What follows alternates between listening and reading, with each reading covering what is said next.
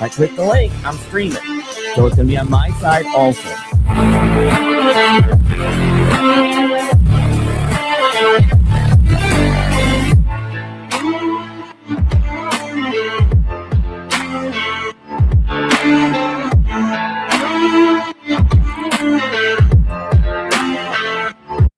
All right.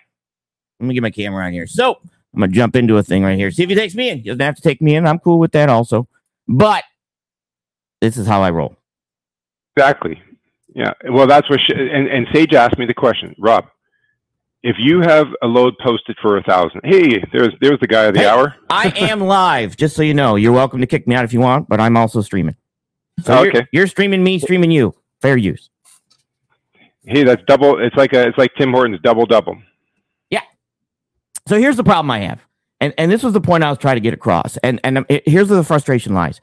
It trucking seems to have a point of insanity, and the insanity is is that the same thing is done over and over and over and over again, and there's no changes, and you, everybody expects there to be a change. Okay. So, on, in regards to trucking, there is a shift with this new Supreme Court stuff that has happened and broker stuff. I see a shift coming in regards to what brokers can and can't do, what they're legally allowed to do, um, that they cannot t- take possession of the freight. I posted it on my community page. They there is now nuclear verdicts on the side of the brokerages, not just the side of the trucker, but the side of the brokerages. So when it comes to putting, like I, I listened before I jumped on there, when it comes to a fuel surcharge, so that to protect carriers, well, it's not based on it's based on supply and demand. There's not a lot of freight in Florida, so there's not good rates in Florida. So we can't just tweak supply and demand and break the laws of economy uh, of of economics to basically say, hey, since you're a bad business person, we're going to go ahead and completely change the laws of economics uh, to help you do better. Okay, that's not going to happen. So, what I would like to see, and people are going to get pissed off, but welcome to business. And I just did an interview with somebody. She's an economic. I cut a clip, and I want everyone to watch that three minute clip. Okay. But understand that you are in business. You are entering business. No one here is your friend. Okay. Uh, customers, they're not my friends. They're business. There's no personal. It's business. I mean, none of us are ending up with any type of animal heads in our beds, but hey, Godfather, it's not personal. It's business. But understand that when the carriers that I now work with, or I'm going to be working with, and I've worked with in a long periods of time, they're not panhandlers. They're not, they don't call me up and say, Hey, can I get more? Can I get more? Can I get more? I say, Here's my load. Here's where it's going. Call me back. They then call me back. They know their numbers. This is why I deal with as much professional business people as possible because it's not my job to give you your numbers.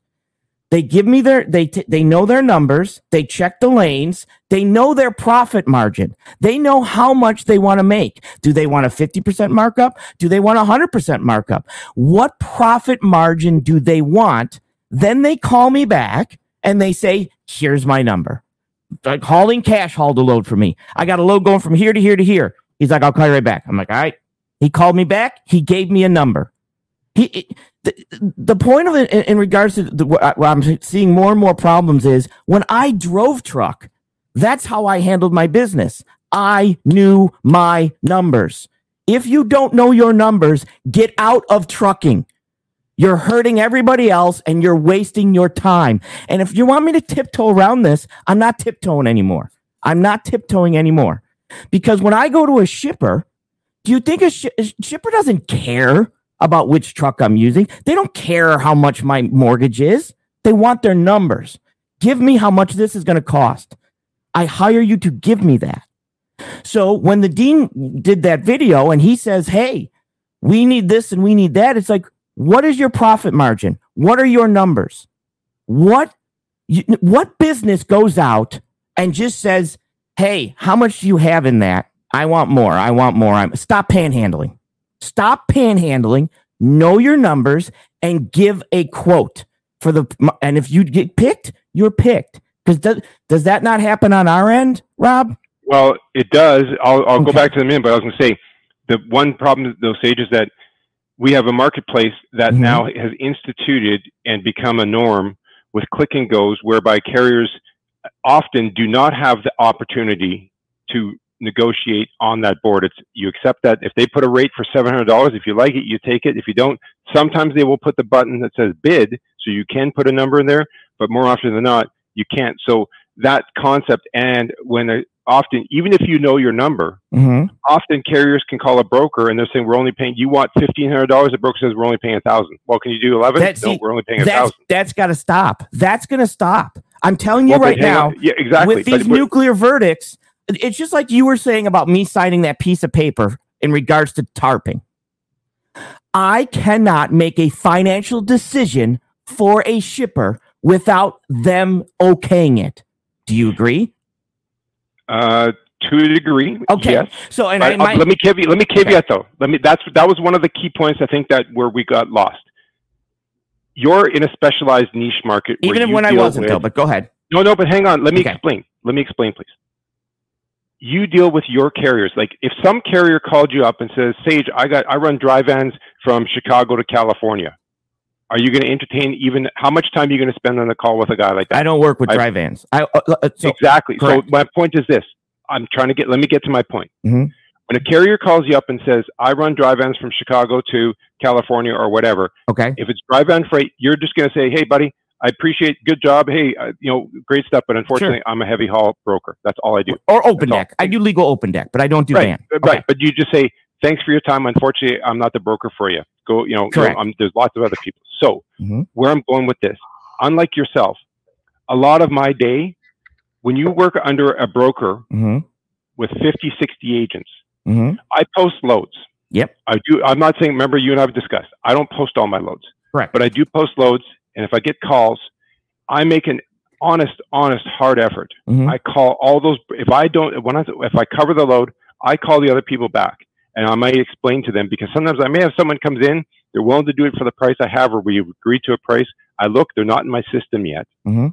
I get another carrier that's in my system where I can quickly dispatch them. I've worked with them before, so sometimes I will use that because of that relationship, mm-hmm. and I'll give it to that carrier. I'll call the other one back saying, "Hey, you know what? This was kind of a, a thing that you know you weren't set up yet. I would have given you the load. Looks like you have a good track record, but you're just not in our system. Mm-hmm. What can we get set up?" Sure. So I do that because guess what? I do that for the reason that if I work with, if a carrier calls me and they're not set up, I figure this way, next time they call me or they call any other agent within our network, they're now set up. So we're setting up a carrier without any loads assigned to them. And okay. I remember, and that carrier, I have all kinds of carriers that have all kinds of different pricing. So yes, we have different carriers with different pricing that Correct. I have some that will charge me $75, $100 for a full tarp. I got some that charged me $200. I got some carriers that charged me $50 detention fees. I got some carriers that charged me $185 okay. a fee. So what I do when I get a call from a customer, whether it's saying, Rob, we need a load covered now, like in the next two hours, mm-hmm. or if it's a future quote for two weeks from now for because they're sure. bidding on a project, I look at the lane that they're servicing, that where they want the freight to go. Sometimes I have a, the, and in fact, when I was on the call with you and Sandman, I was booking a load. Why? Because I booked it with a regular carrier. I paid okay, them. So what, I, I paid them a, a, price plus twenty. I pay them a, a fee plus a twenty percent fuel surcharge on that lane, and I charge the twenty percent fuel surcharge to my customer. So the point is, I have carriers with all kinds of different scenarios, and we have notes in our system that say, "Hey, when you work with this carrier, I have one particular carrier in mind. I'm thinking of where it says." Always, always specify uh, confirm the detention charge rate and all and any agreements on that because this carrier is notorious where they'll just send an invoice and add detention charges without calling the broker.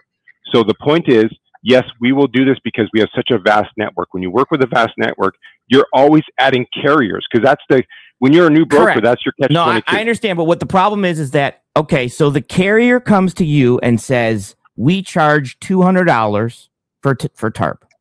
That's right. You will sign that. Yes. Okay. Because I'll tell you now, why. hang on, hang on, hang on. I want to make sure because before we, I get now the next carrier comes to you and says, "I charge five hundred dollars for tarp." You will sign that. Not always. No, why? Why say, not? Why, hang wait, on. Why not What though? we'll do is we'll say that that seems higher than the market average. Sometimes we'll say, well, that's our price. Well, so wait a minute. So forth. So now you are setting the market average. You are now setting the market average for Nope. carriers. No. Why wouldn't you? Wait a minute. So you would see, here's my problem. But shippers, but shippers are doing that. Shippers can do that. It's their money. It's their But freight. my shippers, but no, no, what th- no, this this is the point. This is the to your, point. your first point. But this was Back the first point. This was the point I was trying to tell you. You cannot take possession of the freight in this country. You can't do it. It checked my community board. It's Yep, it is it. it is law. It is it is base. It's in there under uh, court. Went to the Supreme Court. You cannot set the price for the tarping of the freight in which you don't pay, take possession of. So my point was, I have to at that point say, "Hey, shipper, this carrier wants to charge five hundred dollars for tarping. What do you want me to do?" And if they say, "Oh, we're not paying five hundred dollars for tarping," we're you know we we have a set we've we've consistently paid two fifty. I'm going to have to say, go back to that carrier because I'm a middleman only. Go back to that carrier and say they've they've already uh, have a set precedence of two fifty. If you if that won't work for you, I'm going to have to let you go on. I can't have you do the load because I But let's can't say- let's- overcharge on the lane to offset the price. I can't. The problem is, is customers will be like, "Hey, why are you charging me more money on this lane now?" Well, because I'm trying to offset the price for for tarp, but you won't pay the tarp. I can't. But let's say let's that. say you had three carriers drop on that load. doesn't matter. You- it's not my Okay, decision. No, but It's when you went back to the customer and they said, "Sage, do you have a truck?" Yeah, I got a, a guy assigned. yes, And then you email in the morning saying, "Oh man, that carrier dropped on me. I'm Okay. working on another." You email them, "I got another truck," yes, and so forth. Now it's on to your third, fourth. They, Yes. and meanwhile, as you and I both know, Yeah. when you email a shipper that, "Hey, my carrier, my driver." The carrier called that their driver's sick or whatever the case is, or they're detained at another shipper. They're not going to make it on time. Are they So dropping for the tarp charges or are they just dropping? No, let's just say that you had the load book. Doesn't matter about Okay. the forget the, the tarp Okay, chart. I just the where customer yeah. says you got a load that you need to go from point A to point B. You you gave them a rate. They agree, your customer agreed to the rate. You either found one of your carriers within your network or you posted on the load board. Doesn't matter, but you found a carrier. You this carrier you signed. A, you have a signed confirmation. Everything else you booked it on a Thursday. It's or Wednesday. All of a sudden Thursday morning you you email the broker, the carrier, saying, "Hey, is your driver on track for that Yep. 11 o'clock pickup?" Well, actually, no. He's still at the shipper. They're at this crane offload. Uh, it's a flatbed load, and he's still there. He's going to be. It looks like he's going to be there for three, four hours. Sure. He's not going to make it by 11. And you're like, "Well, if you're not going to make it by 11, my customer's not going to wait for you." So, unfortunately, I'm going to have to give. I have to take that load back from you. Okay. So, meanwhile, you email saying, "Hey, look, this is what's happened. The, the carrier assigned is at a crane unload that they're not going to make it by 11. I am working to get a recovery truck." Sometimes customers will say, "Okay, no problem." And what they will do is if they have two or three brokers in their network, sometimes some shippers will just wait for you to fix it. Sometimes, depending on the urgency of the load, they will rebroadcast that load to their other partners. yes. And so they'll say, first come, first serve, who can find it. Meanwhile, the other brokers aren't finding a truck. You come up with another one. Mhm. That one bounces on you. Now Yeah. you're onto the third one. So Yeah. now you email them saying, look, I got a, I got a third carrier here that's 50 miles away that can do it. Yeah. However, the one kicker with this carrier though, their their tarp fee, you need this low tarp. They're charging. They want to. The, the other carriers were fine with your Yes. 250 rate, no problem. This carrier is charging actually 400 dollars, Correct. and they say, well, we can't pay 400. Okay. And then sometimes, but however, they might just say, you know what, Eric, we've had three trucks bounce off on this. My customer needs it by, you know, this carrier can make the timelines. Correct. Uh, see if they can do 350, and you can book it. Correct. Now you go back and you get. So that's I'm saying. No, well, yes, my point is- is at that contracts, point- but there's at- always leeway. At that point, I've done my job. My job is to not to make the decision and sign a contract uh, for tarp charges. That's not my job. I I cannot sign a contract telling that the customer will pay 500 for tarping when they won't. That's not my job. By me go, by, by I go I have to go to the customer and say this is what this carrier wants. Do you agree to this? And if they say no, then I've done my job. Now it's on them. I've put the ball in their court. I found a truck. The truck wants this. Now it's their job to make that decision because it's their freight. I did not assume a supervisory role. I was the middleman. That's. That's But my all I'm job. saying is that the point is, is this. Let me ask you this: When you have carriers sign on to you, yes. take a load, and they say they're a new carrier to you, and they say, okay, Eric, we'll do it for the rate the rate that you're telling us. However, we normally don't do it th- for this, but we want to we want to work with you. that doesn't we're happen. Do. That's not happening. If they're if So you're saying, but where does the balance fit here? Because their okay, rate. let me just take it's let me their rate, not back. my rate. It's not my rate. It's their rate.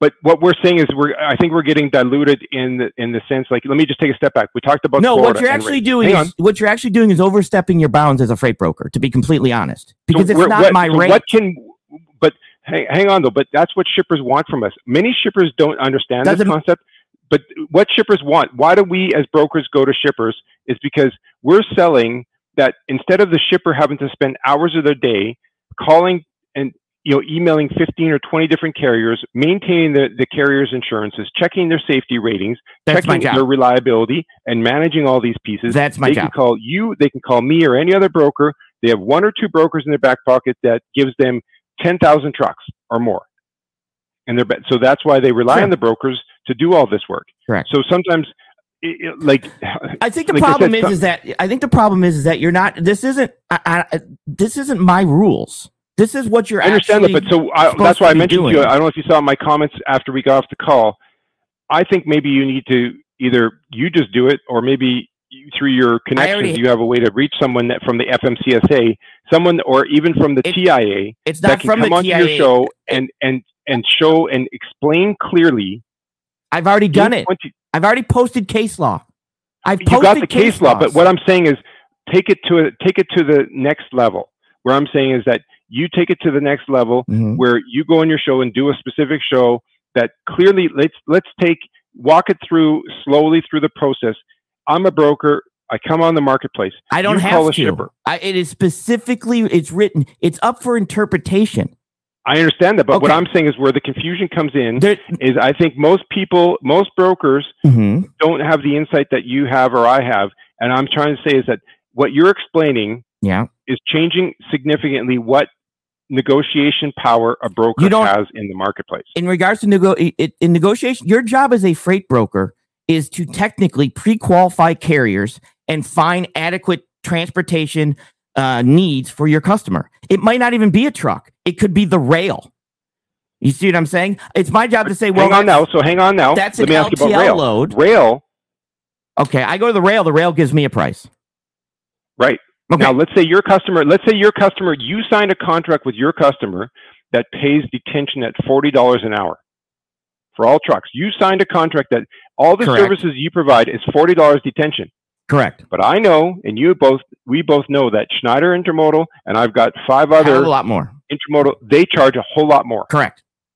But So now do I go to my customer. at 40. Now so what I go you to do? my- Are you eating that? No, I go to my customer and I explain, look, this is not it, the contract that we signed was for tr- if you want that, the contract that we signed this this does not fall into the category. They want more for detention. You need to make a decision on if you're going to pay that or not. If you are, I need you to put it in an email to me in writing stating that you approve the additional charge. I can't make that decision. So back to your point, when you said Mhm. when I signed, if I have carriers that want to get paid more, let's say I put in my carrier my broker agreement form to the carrier where we lay out our detention charges based on our customers. Mm-hmm. If they, I've had carriers that will say, well, look, we agree to your terms. However, there's a couple, you know, the rates here, here we want changed, and that goes through a process there. And if we come to an agreement on that, what I'm saying is that if I, like I said, there's two scenarios. If a customer calls me today looking for a quote for a live load, we need it loaded this afternoon. Sure. I'm going to quote them saying, "Yep, I got a truck that's Yeah. going to do this."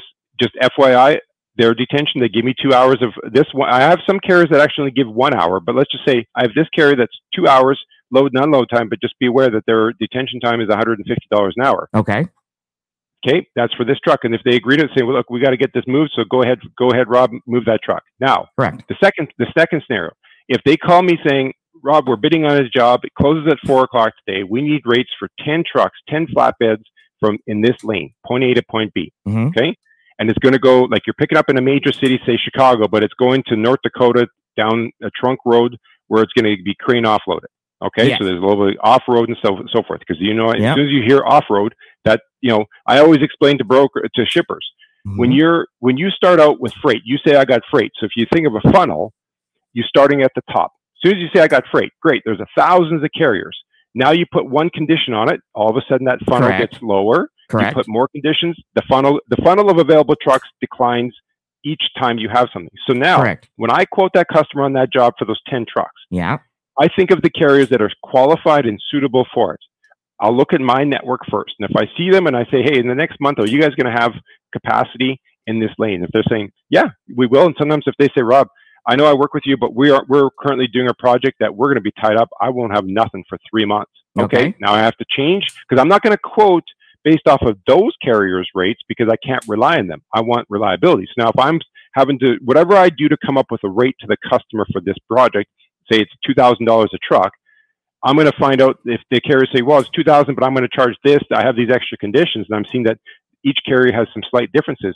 Then what I do is I put on the quote. I said, Mhm. here's the price, and I put the conditions. I say, loading two hours for the unload. It's billed as soon as the truck hits the ground. It's billed by the hour, and it ranges based on carriers, uh, the carrier booked between say 75 and 150 dollars an hour. I will give the range, and then I same thing with the tarp fee. I say if there's tarping, the range is the tarp fee will be between 100 to 300 dollars depending on the carrier, Mhm. and and then I put the caveat. I will specify at the time of booking before the truck arrives what that cost is going to be, so they know. So if they said, okay, Rob, this 10 load, this 10, 20 load project is a go, and they say, what's the first truck? I say, great, I got truck number one booked Mhm. for picking up on Monday at eight o'clock. That truck is the one that's going to give us two hours, two hours unload, and their wait time is hundred dollars an hour. Their tarping fee is two fifty. Are you okay with that? Right Yes. now, that's not So- what you said. What you said is you you, you the, they already send the rate confirmation sheet, and with the rate confirmation sheet, then they send me their accessorial charge. No, no, no, no. I've never. No, no, no, no, no, no, no. I can Don't- play it sorry, back if you want. I, I didn't mean. I didn't mean it that. What I'm saying is that when I, I, if I came across that way, that was not the intent. I agree with you that if a carrier tries to pull that to me after the fact, They send my packet, they send the rate confirmation sheet, and then they send the accessor- accessorial charges with this. And I said, no, I'm not signing that. That's what you said. Now, hang on though. If they give it to me before we've even booked loads, and they send me an accessorial sheet, I'm going to look at it and say, "Well, let me look at this carrier. Mhm. How much? How much do I need him? Because I have some carriers. I have a carrier that there's only three carriers I can Correct. use in a certain locations. They have no choice, right? I have no choice but to tell the customer, if you want me to service this lane, I need, I have to pay this much, right? That's the reality. And at Correct. first they might be hesitant, but then they realize, oh, Rob was right because all the other carriers are charging the same amount. They think it's outrageous, but it's because certain facilities I service have selected carriers that are allowed to go in. Not every carrier can go in there. Right. But ultimately, if ultimately, if a shipper says we pay 150 for TARP, it is what it is, correct? Uh, no, because I don't. I I'll be Either- honest. Either I have shippers that that give me a sheet to sign like that. Yeah. And I'll tell you what, I have zero. I have yet to come across a shi I have many shippers that lay out their own fuel surcharge programs. I have shippers that lay out Mhm. charges they pay. Yeah, just like you said, so much. And guess what? I send those to my office. My office changes a bunch of stuff. I go back to the shipper. I've got five of those kind of deals but that if have been a shipper hanging in says, limbo. look, so look, the summary is, I haven't been able to work with those kind of shippers that lay okay, out so you all don't those all right, charges. so it is what it is. You don't work with them, but somebody does. Somebody does. Okay, so it, it, when it comes down to it, the shipper's going to set that price. You don't have to work But- with them, but, But the isn't it as far as far as fair use, like this whole deal about the broker? Mhm. At the same token, we can't dictate pricing, but yet shouldn't a shi- like we always hear about? So that's where the a fine line lies. can here. because it's their freight. Okay, but what about a carrier? A carrier when why is it then okay? A if carrier a carrier if a- can if- because it's it's his it's his business also. We are the Right. the only two people that can dictate pricing are the people in possession of the freights. Well, let's say Uh. let's say three technically if you want to consider. Let's say customer and carrier because it could be shipper receiver. Those are the people that can technically dictate those terms. They are in possession of the freight. I cannot just like they said, I can't fine a carrier for being late. I can't fine a carrier for being late. It's not my freight. That's why your C.H. Robinson got in trouble. He fought, they tried to fine a carrier that was for for being late on something that was not theirs. They took I have a shipper. I do have a shipper that charges reverse detention now. They, they, give me a sheet of a letter where they say if the driver's after two hours, we charge our time back because the drivers want to get paid, so they want to they want reverse detention. that is a pass through from the from the shipper. You are you can pass that through, but that is not you. That there are you No, but can't let's do say you the broker says, I'm, Yeah. you were late by three hours. Yeah. I'm going to give my my customer a credit of a hundred. No, you can't. You can't give it. You can, but you can't deduct it from them. You can give the credit all you want, but you can't deduct it from the carrier. Because But what if the customer told you before you started, Sage or Rob, Mhm. these 10 load project, when the drivers are more than two hours late, it's a hundred dollar deduction, automatic. that is that's something that of the you would have you would have if, to And if you put that on the load confirmation to the carrier, is that not legal? that is legal because you now have that confirmation from the shipper. But you can't give a credit you, if, unless you unless you can show a paper trail showing that that is a legitimate deduction from the shipper. You can't do that. You can't make this stuff up to go. It is No, not. I, I, I agree with that. Okay. I agree with that. But there are brokers that are doing that. That there's no paper trail. They are legitimately just saying, "Well, if you're if you don't give me my bill of lading in 24 hours, I'm going to charge you uh 25 bucks. If you're going to give me we, and we all know, and I bet you everyone on the chat here will know that uh, there are warehouses out there that have signages. When Mhm. you are late, right? When you are late for an appointment, Mhm. uh, they have they charge fees. The driver has so to pay there's a fee upon so there's a pa- there's a paper trail from Mhm. from people that but that you can't make a paper trail when you're not in possession of the freight. Brokers are over. Uh, listen, drivers want to be pissed me all I want. What I'm telling you is there are freight brokers in this industry that are overstepping their bounds. And if something were to happen and you were in a wreck, they are now included in the multi-million billion dollar lawsuit because they they are become a um an agent. I can't remember what the term is. It was on there, but they are becoming a participating agent in the load, a bona 100% fide right. agent in the Most load. brokers don't know that. That let's say you had a oh, like you and I both have an open open deck load. Mhm. You called and the dispatch gave you the driver's phone number, and you called that driver and you said, you know, hey John, how's it going? Yep, loaded up. I'm just pulling out of the yard, and he's driving on a Bluetooth headset, but you're on the phone with him, and he gets in an accident. Correct. That insurance company, if they saw the call records and they dived into it and Mhm. figured out that the phone that number that he was on was with the broker, that broker, that said broker, is possibly liable for the insurance for that insu- that insurance claim. If you again, this is stuff that technically d- drivers need to know about this stuff, and this is where the frustration part li- lies: is that it, it is not my job to take possession of the freight. It is not my job to tell you how much money you need to make. Now there is Well, a- hang on though, but but we do have this though, Sage, because let's take this scenario. Well, well, hang on. There uh, are analytics in the industry, and there is a way where I can say, well, the analytics are saying this, but that's not me setting the price. That is me saying, cu- well, customer, the analytics state this. no, not necessarily, because I'll I'll tell you why. Okay. There's two two ways that right when the shipper asks for a rate, Mhm. two things happen. Mm-hmm. One, you either have to call three or four brokers and find out what brokers are charging for that lane, or carriers, Carriers? are charging Okay. for that lane. Yep. That's one. So you write down the name, and I will do that from time to time Sure. because what I do as in respect is if I call a carrier, hey, I'm working on this project or this quote, um, how much are you looking at right now? What's the current price? I haven't done it in a few months, Mhm. and they know me. They'll give me the price, and guess what? When that load comes about, I call them first. I don't post it. I said, hey, Correct. remember last week I called you about it, and I, and I said, do you have an available truck? If they say, oh, sorry, Rob, we're booked. At least they know I gave them the full respect. I didn't post it on them or First not. right to refusal. Secondly, Yep. there's enough brokers out there. There's a lot of new brokers. That's what they do. They that's their bane of their business. They call people, get a rate, pass on the pricing to the customer. Now, on the flip side of that, you there's a lot of brokers that have good knowledge where Mhm. you might have a lane that you just know. Hey, Atlanta, Georgia to Houston, Texas for a flatbed. You know the price inside out. You don't have to call five carriers. You just know the price. If you know you can book a truck for fifteen hundred dollars or two thousand dollars in a lane, How do you know that price? put- How do you know that price? Because you've used carriers before that have given you that price. That's called analytics. You didn't just Okay, but you see what I'm saying? So you've you through experience and knowledge and time, you've gained the ability to know in your head or on a piece of paper, you've been able to know the analytics of that lane. That was but we are point. dictating the price because now when we go to the shipper, no, you're not and we give dictating the price. You're Well, when we give it when Okay. when the broker when the shipper receives four different rates from four different brokers, correct. and one is two thousand all the way up to five thousand dollars. Correct. What do a lot of shippers do in the world? They think, well, hey, we'll give it a shot. We'll try the two thousand. We're not in a rush. Let's Sure. go with the two thousand dollar guy. We'll Correct. save money and see what he does. Then what happens nine times out of ten?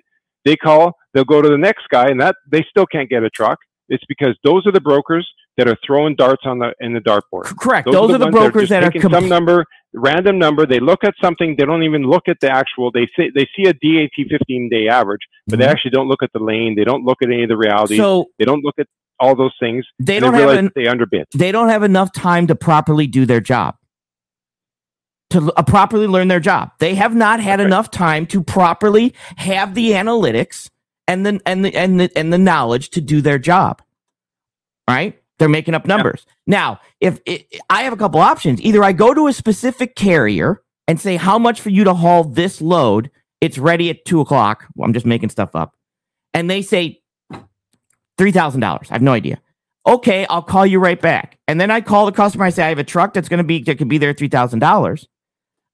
And then we say, okay, let's make it happen. Then the truck goes and picks it up. That's option A they can do. Or option B, they can learn to fail. And learning to fail is I posted it for 2000. I didn't get a truck. I screwed that one up. I guess I got to learn to do my job better. I have to learn the analytics better.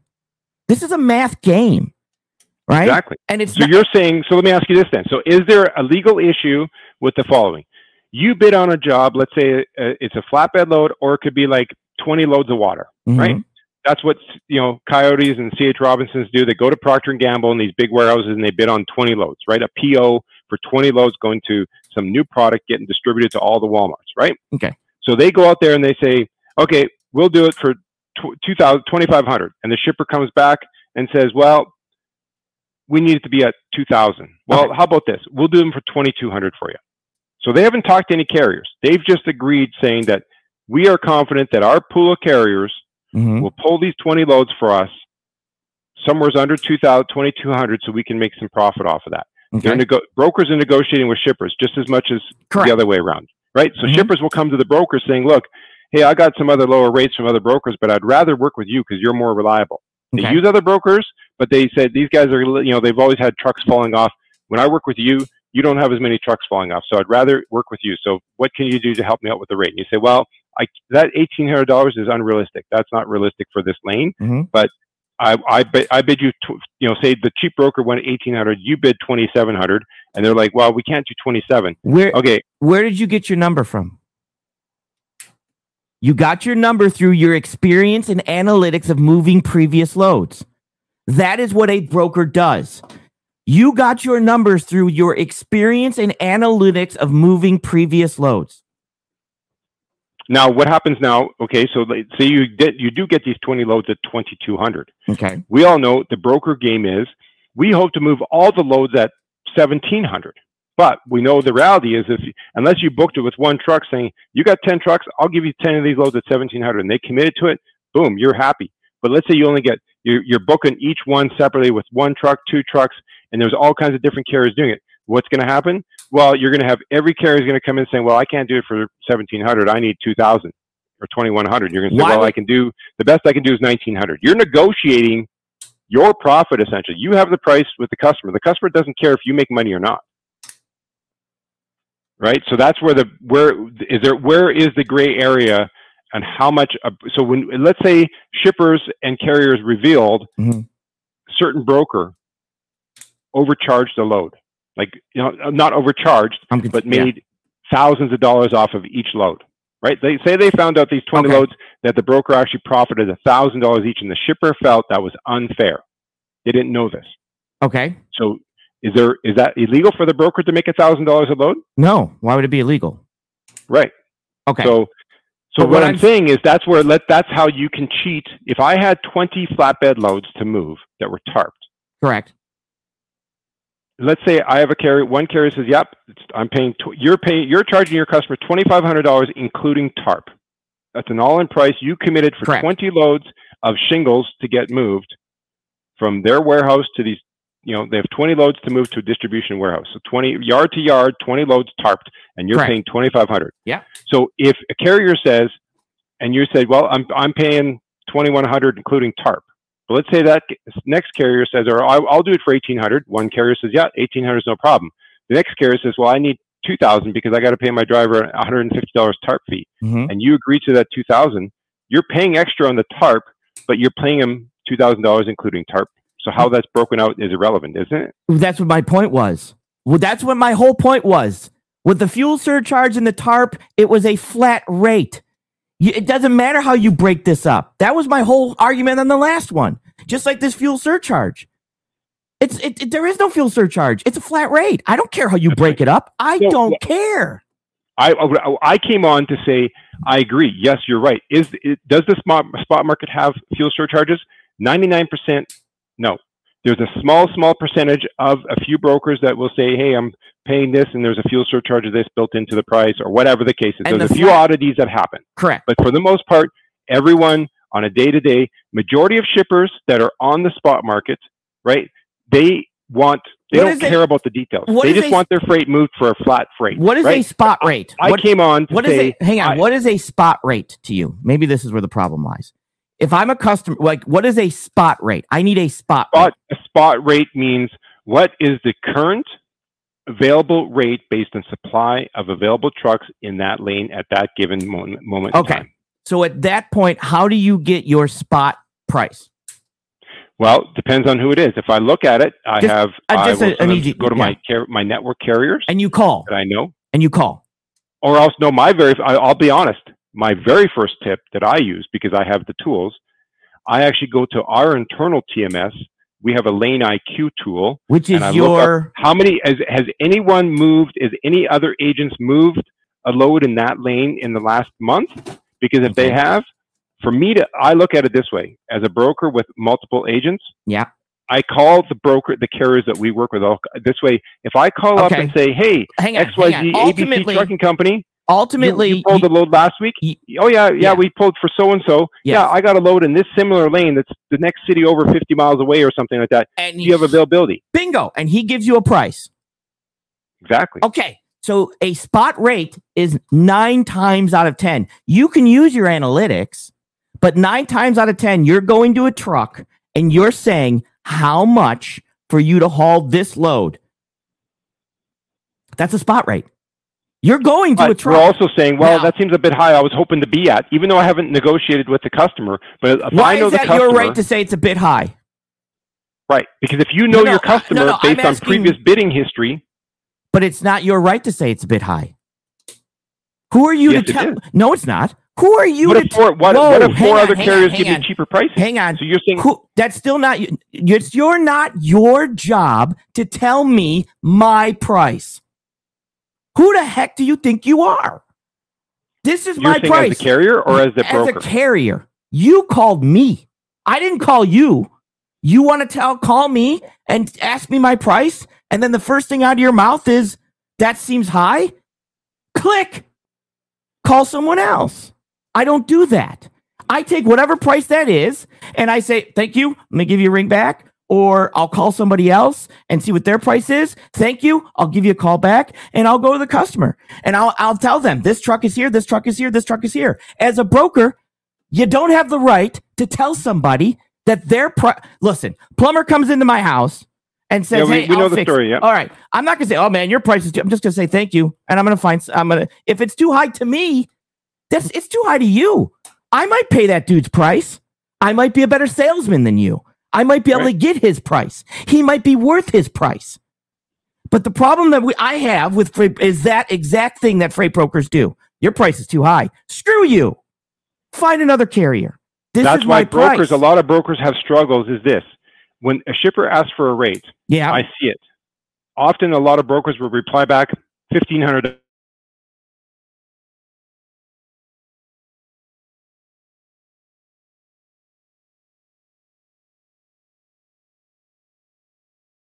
saying, Rob, do you have that? Your price was higher, but the other people, my other provider, they use the term, the, the other pro- provider can't get a truck at that price. So The point was this: is that the if a if a broker is if the shipper is seeing different price points, Mhm. they're trying to come to us in the marketplace and dictating what the pricing but that, is. because it but it's a spot market price. They're not looking But for okay. a contracted price. They're looking for a, look, man. I need to move this load right now. It's got to go out Friday. So just get me a price. But the problem is, is that here's my problem with this, and this is my problem with Rob, or not Rob. uh, Let's use Dean because you're Rob. Here's my problem with the Dean. The listen, I look at it like this. Right now, uh, dr- drivers and carriers are all taught the same thing.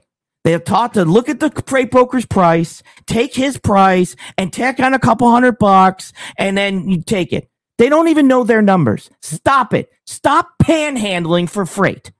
If you're a carrier, know your numbers.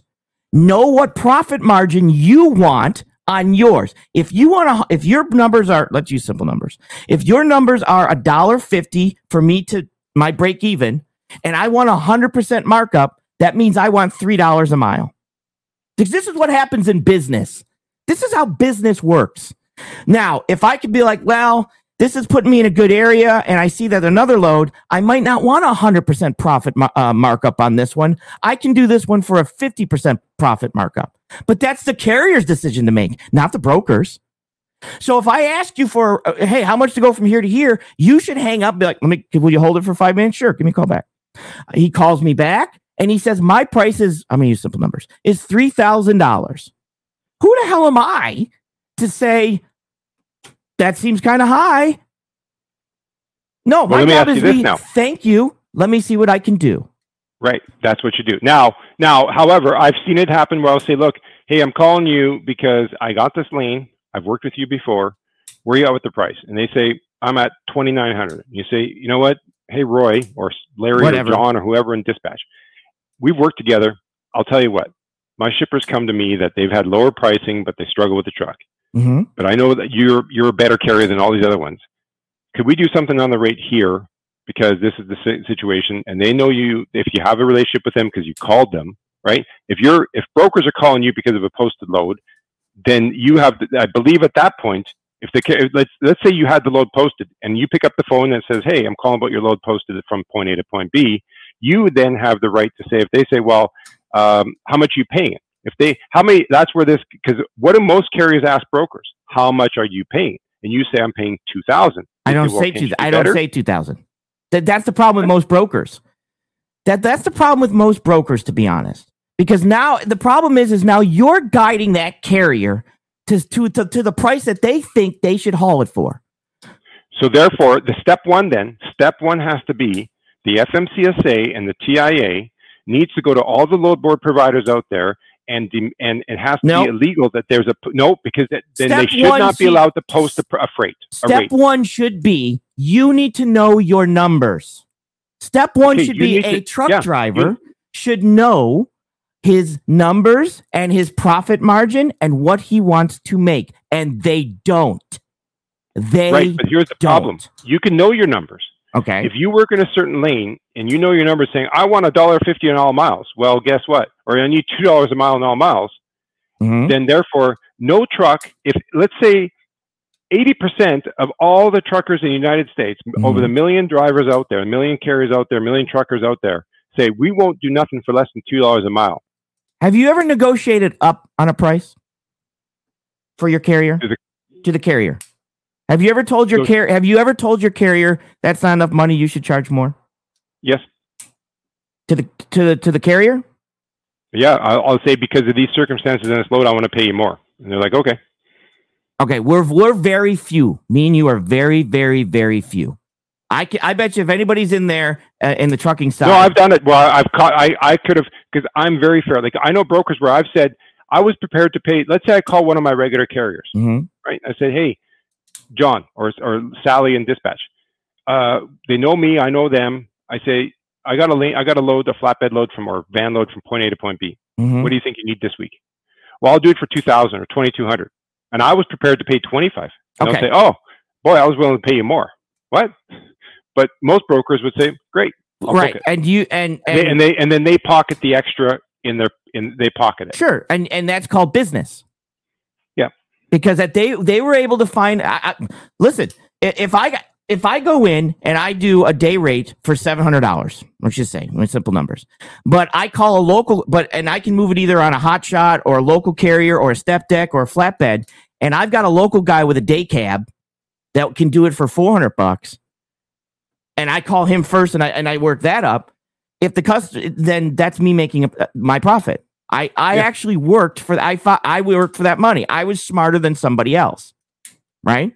Now there's times I can do that or there's times that I might have to use my knowledge to undercut somebody else. Right? That's why that's why I, you have to be very careful with shippers. Just like you said, there's some shippers that are super intelligent around their freight. There's some some are not saying that they're not intelligent around it, but they just need the freight moved. They don't really care. They just want it moved at Correct. a reasonable price and reliably done without problems. Right? Correct. If the price is twelve hundred dollars, they don't want to worry about all the fine details. They just know that a truck shows up, picks up, and delivers for $1,200.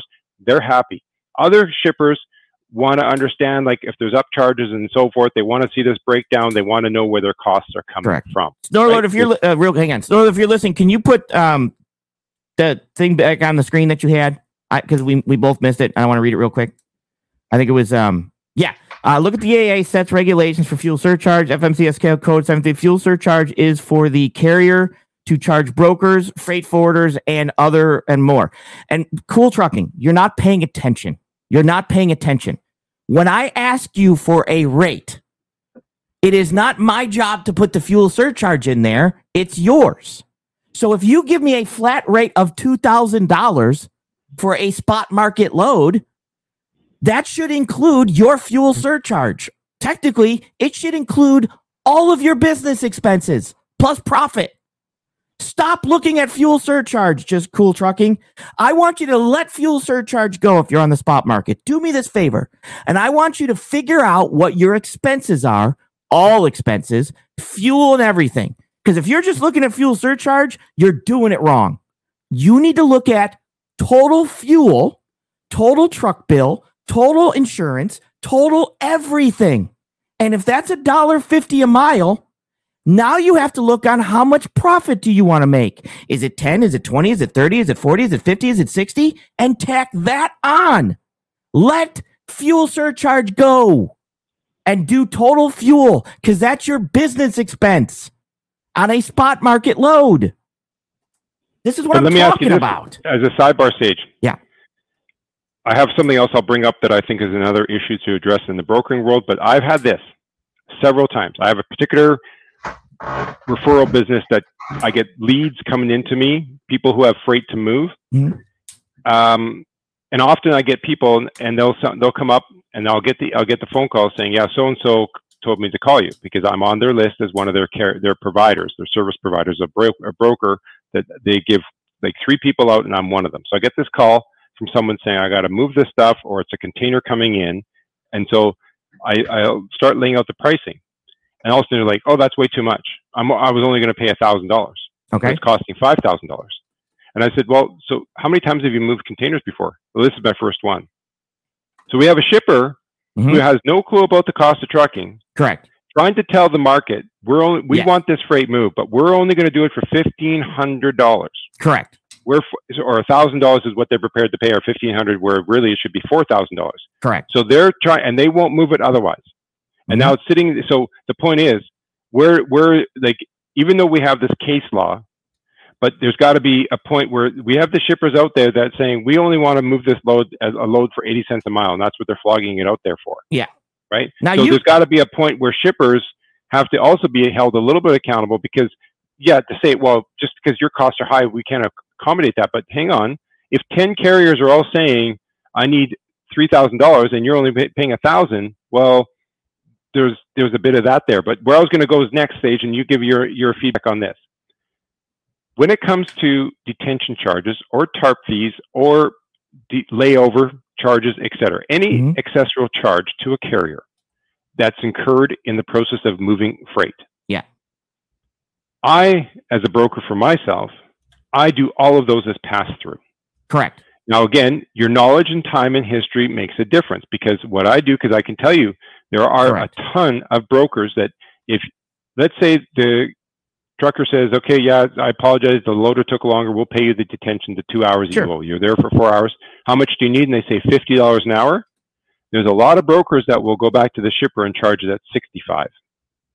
Sure. Is that legal?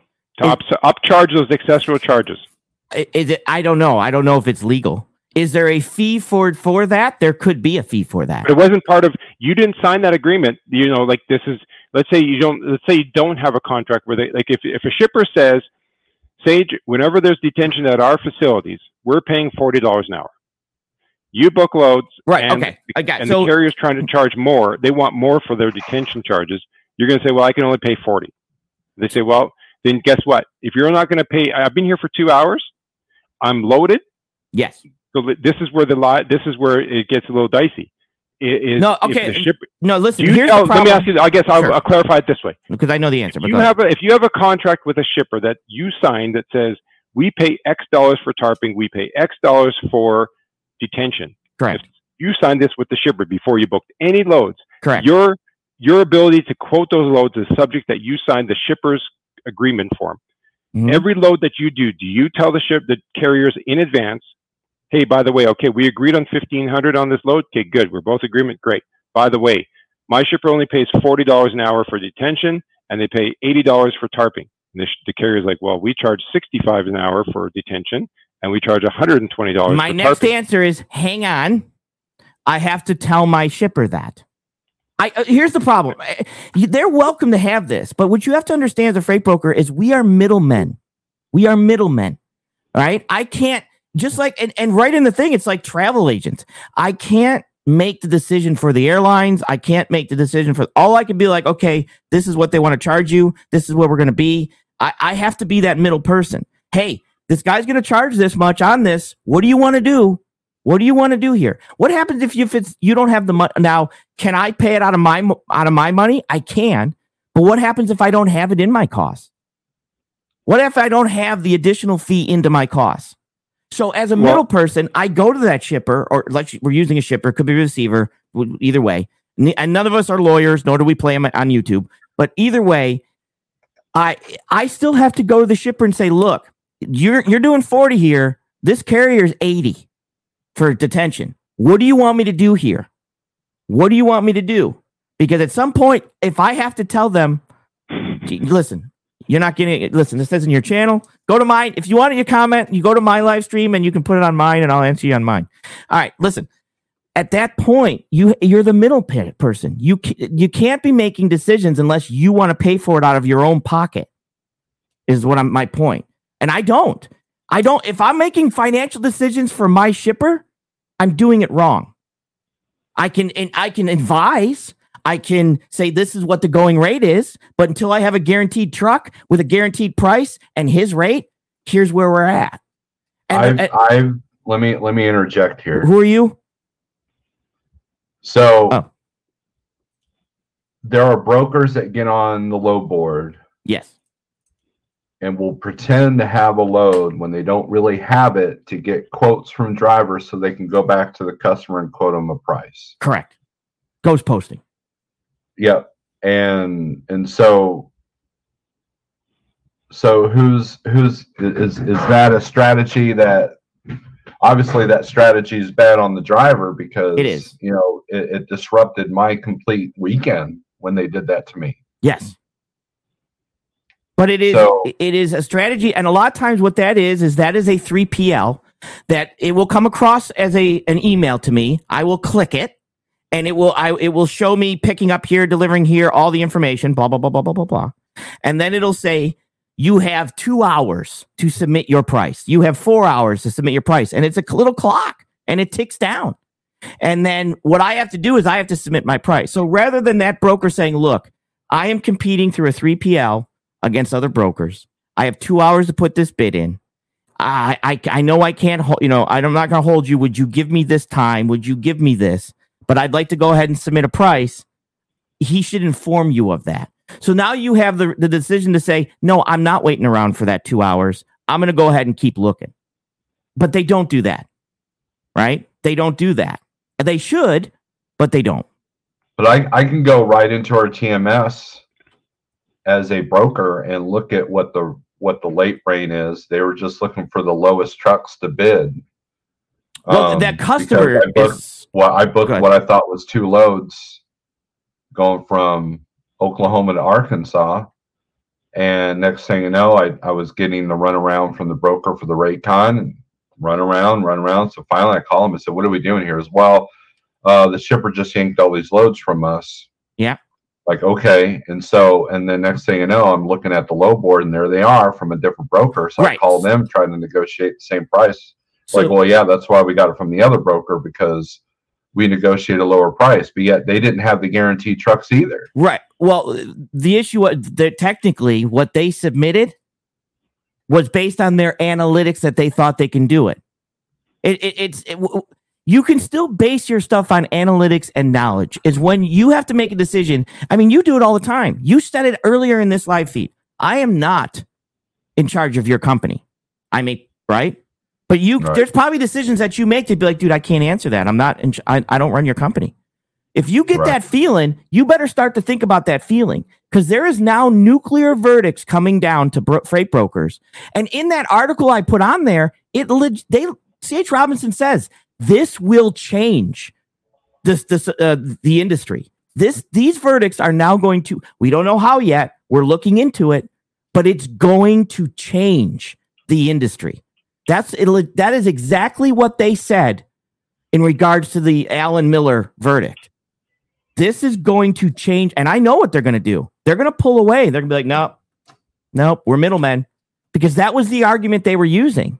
So we're, they're going to be more middlemen than they were before. And if that freight broker wants to do it, that's fine. Not for my office. I'm not taking a nuclear verdict because an agent got me into that position because they were Well- un- uninformed. But I will I will say this though that the part of the the big the, I guess the two things I'd say. One, a lot of all the issues that we have in this trucking industry, brokers, carriers, relationships, people getting mad about this and that, is often stemmed from the shippers that play the games. There are shippers that are fantastic. They Mhm. they have three, four providers. They don't play games. They they kind of rely on those three or four to provide the services in di- you know in different ways. But there's the shippers out there that they have 10 brokers that they email a flock of loads to hmm and then they play the cheap game and unless and uh, like uh, unless they're in an urgent where their consign their customer on the Right. other end is, is expecting a higher level service then some they'll pay you know more faster hmm but if they have freight that's not rushed it's just a warehouse transfer and stuff they will sit there and play the games and let the brokers fight amongst themselves for this freight Correct. Right. Th- that's, That's- business. I mean, right that's business you you brought up a to- you brought up a thing that if, if they won't pay forty dollars, I have a customer that they and it's either do it or don't do it. Five million five million dollars in liability insurance. Five million. If you Yeah. don't have it, don't quote their freight. They don't care. Yeah. But guess what c- carriers do? They go out and they get the insurance. They get the insurance so they can haul the freight. So customers, if you don't want to, if, if if they're making a forty dollar fee, and I, I unless I want to dive into my profits and and give the additional money, which I can, and I have, but I, what I cannot do is basically say, look, um, I can't make that. I have to be a middleman, and I'm telling you right now, it's not what the industry is doing, but it's going to be the way the industry is going to go. And this is where the apps come in. This is where this is going to be like, look, man, I don't even want to talk. This is where the emails are coming in. They want paper trails. You're seeing more emails, I bet, than phone calls because of paper trails. They want to say, they want to show exactly what they did say and what they didn't say because they're going to start covering their butts with that. There's going to be less phone conversations and a lot more paper trails and a lot and that's why you see those inexperienced brokers that when they reply back, like if you don't put on there, like there's some shippers that if they award you freight and things go sideways, and there's I have I've had shippers where like there's something goes sideways in a load, and they said, well, you're the one that booked the truck, not me. I'm not paying extra. You quoted me X price. Any extra charges, that's on you. Exactly.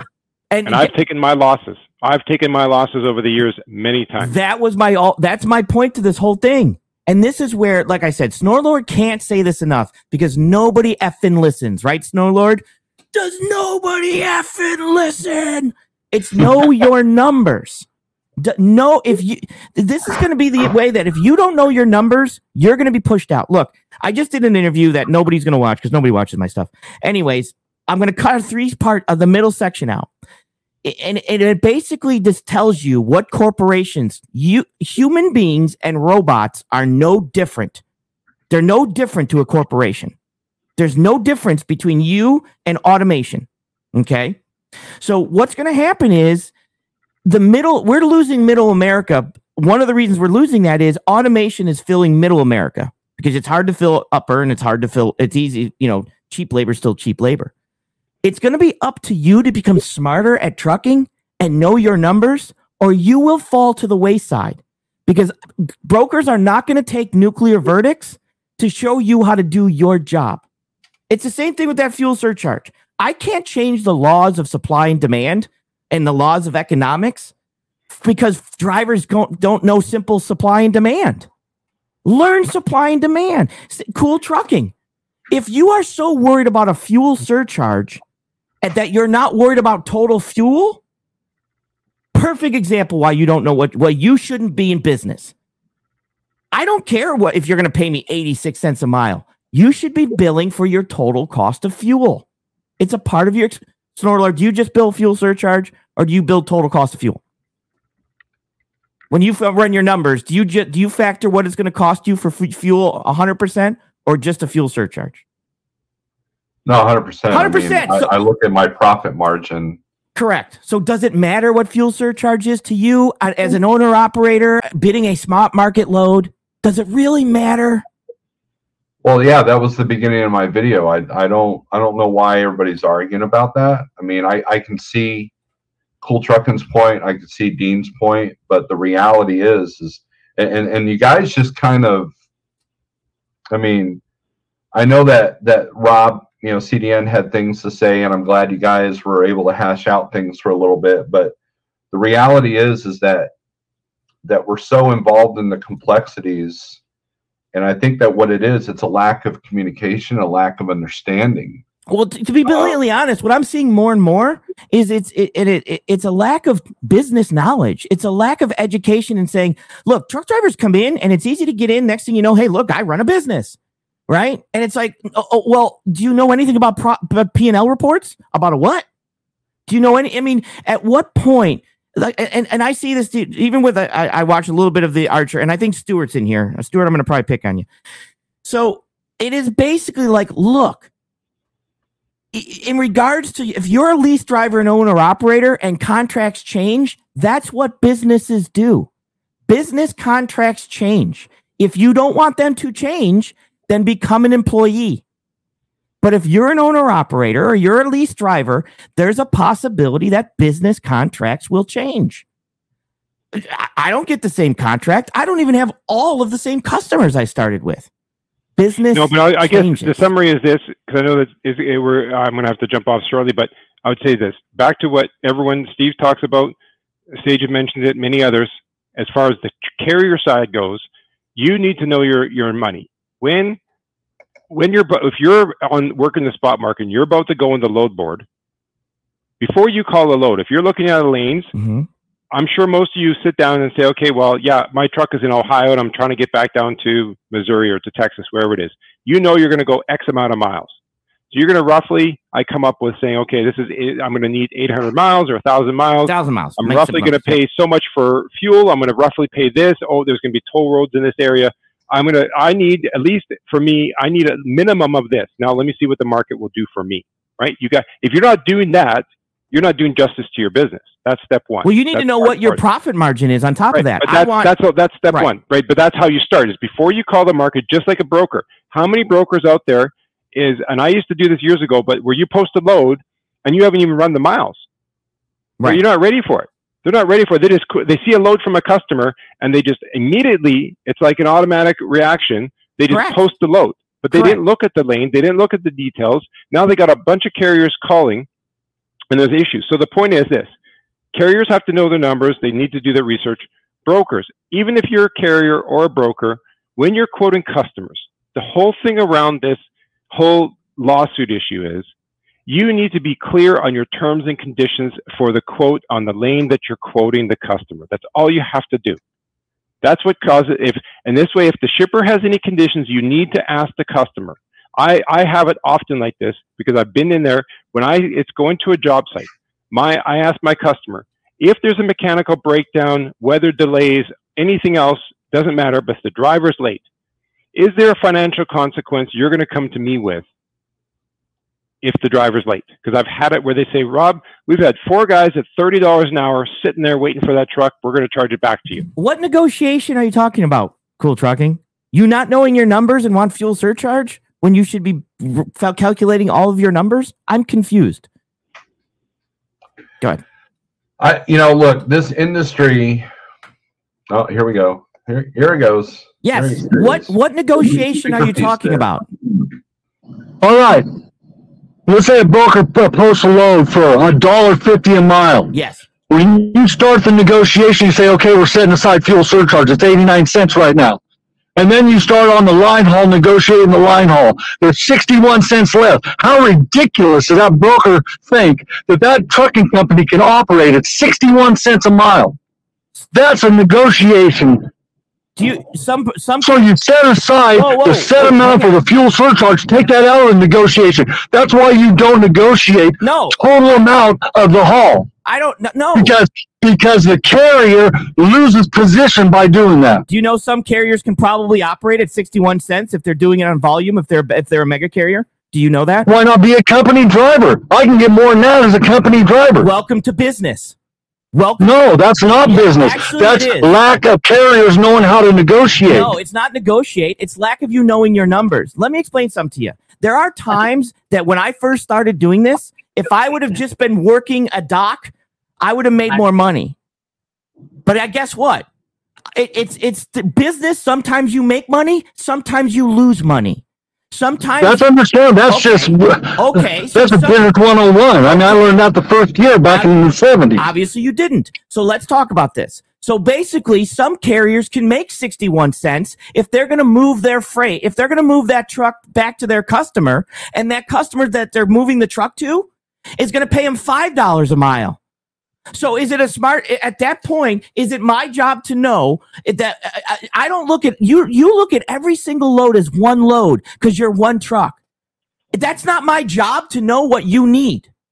It's not my job. It's It- not about what I need. It's about what I can get. I'm negotiating the cream on the top. Then- I'm not negotiating what I need. That's business. No, no. You need to, You negotiate your profit. You don't negotiate what you need. exactly. So how much do you need? What is your numbers? How much? Well, I don't want to. I don't want to divulge that on. All Yeah. right. Then what's your profit margin on top of your numbers? I want to make a dollar a mile profit. Okay. Pro- a dollar a mile profit. Okay. So at that point, you're negotiating that. So if I post a load and you look at my load and you can do it and make a dollar a mile profit, do you just say, there's my price? Or do you come in and panhandle? No, I come in and I I start. This is what I'm going to start doing. I haven't been doing this, Mm-hmm. but I'm going to. I'm going to set aside the fuel surcharge. We're going to make that a ground rule right off the, the beginning of the of the negotiation, and then I'm going to tell him we're going to negotiate line haul. Wait. And then when he comes back at 61 cents, I'm going to tell him, "You think I can operate this No. after fuel because fuel's gone? You've already spent the fuel." No, no, listen to me. So now we're talking what the company makes. The- There's no trucking company out here that can operate on 61 cents. I don't care who it is. It could be JB Hunt. It could be Schneider. They cannot operate on 61 cents because their labor cost is more than that. 61 cents a, a, a mile Yes, a mile, line haul, Pro, uh, after everything. after fuel. After fuel. Yes, there are. Nope, there is not. You want to bet?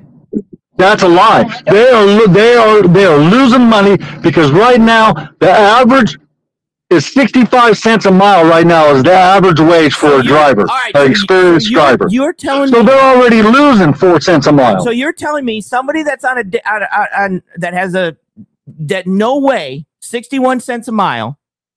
Depend. I see. It's hard to do with by the mile because how many miles? That doesn't matter. They use an overall number, uh, monthly, weekly, or whatever they're doing. 61 They use overall miles. They don't do it per load. 61 cents. See, you don't know how to negotiate, man. I'm telling you. how I don't I've been in this game over 40 years. I know what the hell I'm talking about. listen. It you're not paying attention. It's a spot market rate. If I told you I had a load that paid you a dollar a mile, you would take the load. You don't need. You wouldn't negotiate. No, I didn't say that. I asked I you said if you would. I want to make a dollar a mile profit. okay, so my load posted right now is a dollar a mile profit to you. Are you just going to take it? There's a lot of times I see loads on there and I'm fine with it. I don't negotiate any rate because I'm happy with it and I'm not going to beat the broker up Okay. Because they get beat up enough. Now, next time I call him, he's going to remember this guy did not beat me up last time, so I'm going to give him a little more. Okay. So that That's negotiation. you don't ha- listen. I don't have to negotiate with you at all. That's true. Okay. Hang the damn phone up. I'll go to the next guy. Right. So my point is, is, is, is what my point was. If you're negotiating your fuel surcharge, why would you negotiate a fuel surcharge if it's not enough for you? Because that's federal regulation. It's the carrier's chip. You're not paying it. Okay. Yeah, and you're talking about tarping. Tarping isn't in the federal regulations. I didn't say it was. What do you? Fuel surcharge is. I- And it's it's a position the federal government gave carriers Right. to have over the cheap brokers So- and freight forwarders, and there's one other one that they stated in the regulations. So when you give me a rate, you give me an all-in rate. well, see now you're taking away my negotiation chip. Because if you set No, aside the fuel no, no, surcharge, no. we talk line haul. If you're trying to peddle it for a dollar twenty-five, dollar fifty a mi- a mile, Listen, that ain't gonna work for me. listen. Cool trucking. Because now You're it's sixty-one cents instead of a dollar fifty. attention when you negotiate, and I say the load. You, I say, how much do you want? How much? I have a load Uh, going from New York. All right, let's do a mock. Let's do a mock I got a uh, negotiation from, I here. got a load going Hang from on, cool. Can I just interject Syracuse. real quick? Cool trucking is I- something that I can say is I agree with you what you're talking about with the fuel surcharges as your chip. However, sometimes what we have to take in the marketplace is your audience. There are some brokers that really could give two bits about a fuel surcharge. They really don't. They don't care about that. Others are willing to listen to you and respect what you're saying. So the point is, when I used to be at Coca-Cola and I wor- dealt with a Walmart manager at Coca-Cola, one of the biggest companies, the day we didn't come out there and flex our muscles. No, instead, Coca-Cola, we had a Bible, like a, a, a book this thick. We learned everything about Walmart, all the terminology. So when I went and talked to uh, a Walmart manager, I didn't tell them about how we discussed our business. Like we talk cost per mile. Well, in Coca-Cola, we talk our profit, the way we talk about our cost and our operations and stuff. No, we used all the Walmart lingo. Yeah, but So this, what I'm the, the saying, point. where I'm going with this, the- hang on, no, no, Okay. where I'm going with this is this. And if you need to, I've shared this with uh, with with Snorload, and I think maybe Jeff, but I could, if not, I can pass it on to you. I use, I have a couple little Excel tools that before you call in a load, you've done your numbers, you know where you need to be, and then what you do is if you talk to the broker and you bring up the word fuel surcharge, and you could tell by reading the broker but they're not interested in that, you negotiate listen, behind the scenes yourself that's not the point. you're Oh, in your mind you're having the fuel surcharge you're talking to yourself but you just have to know the audience so i'm not saying what you're saying is wrong but how, if you're if you're pressing on a broker about fuel surcharge and they don't care they're going to they're to hang up and find the broker carrier me- that's just to give let me them a let me ask this move on real quick, real quick. Should you cover just the fuel surcharge, or should you cover all of your fuel, cool, tr- cool trucking?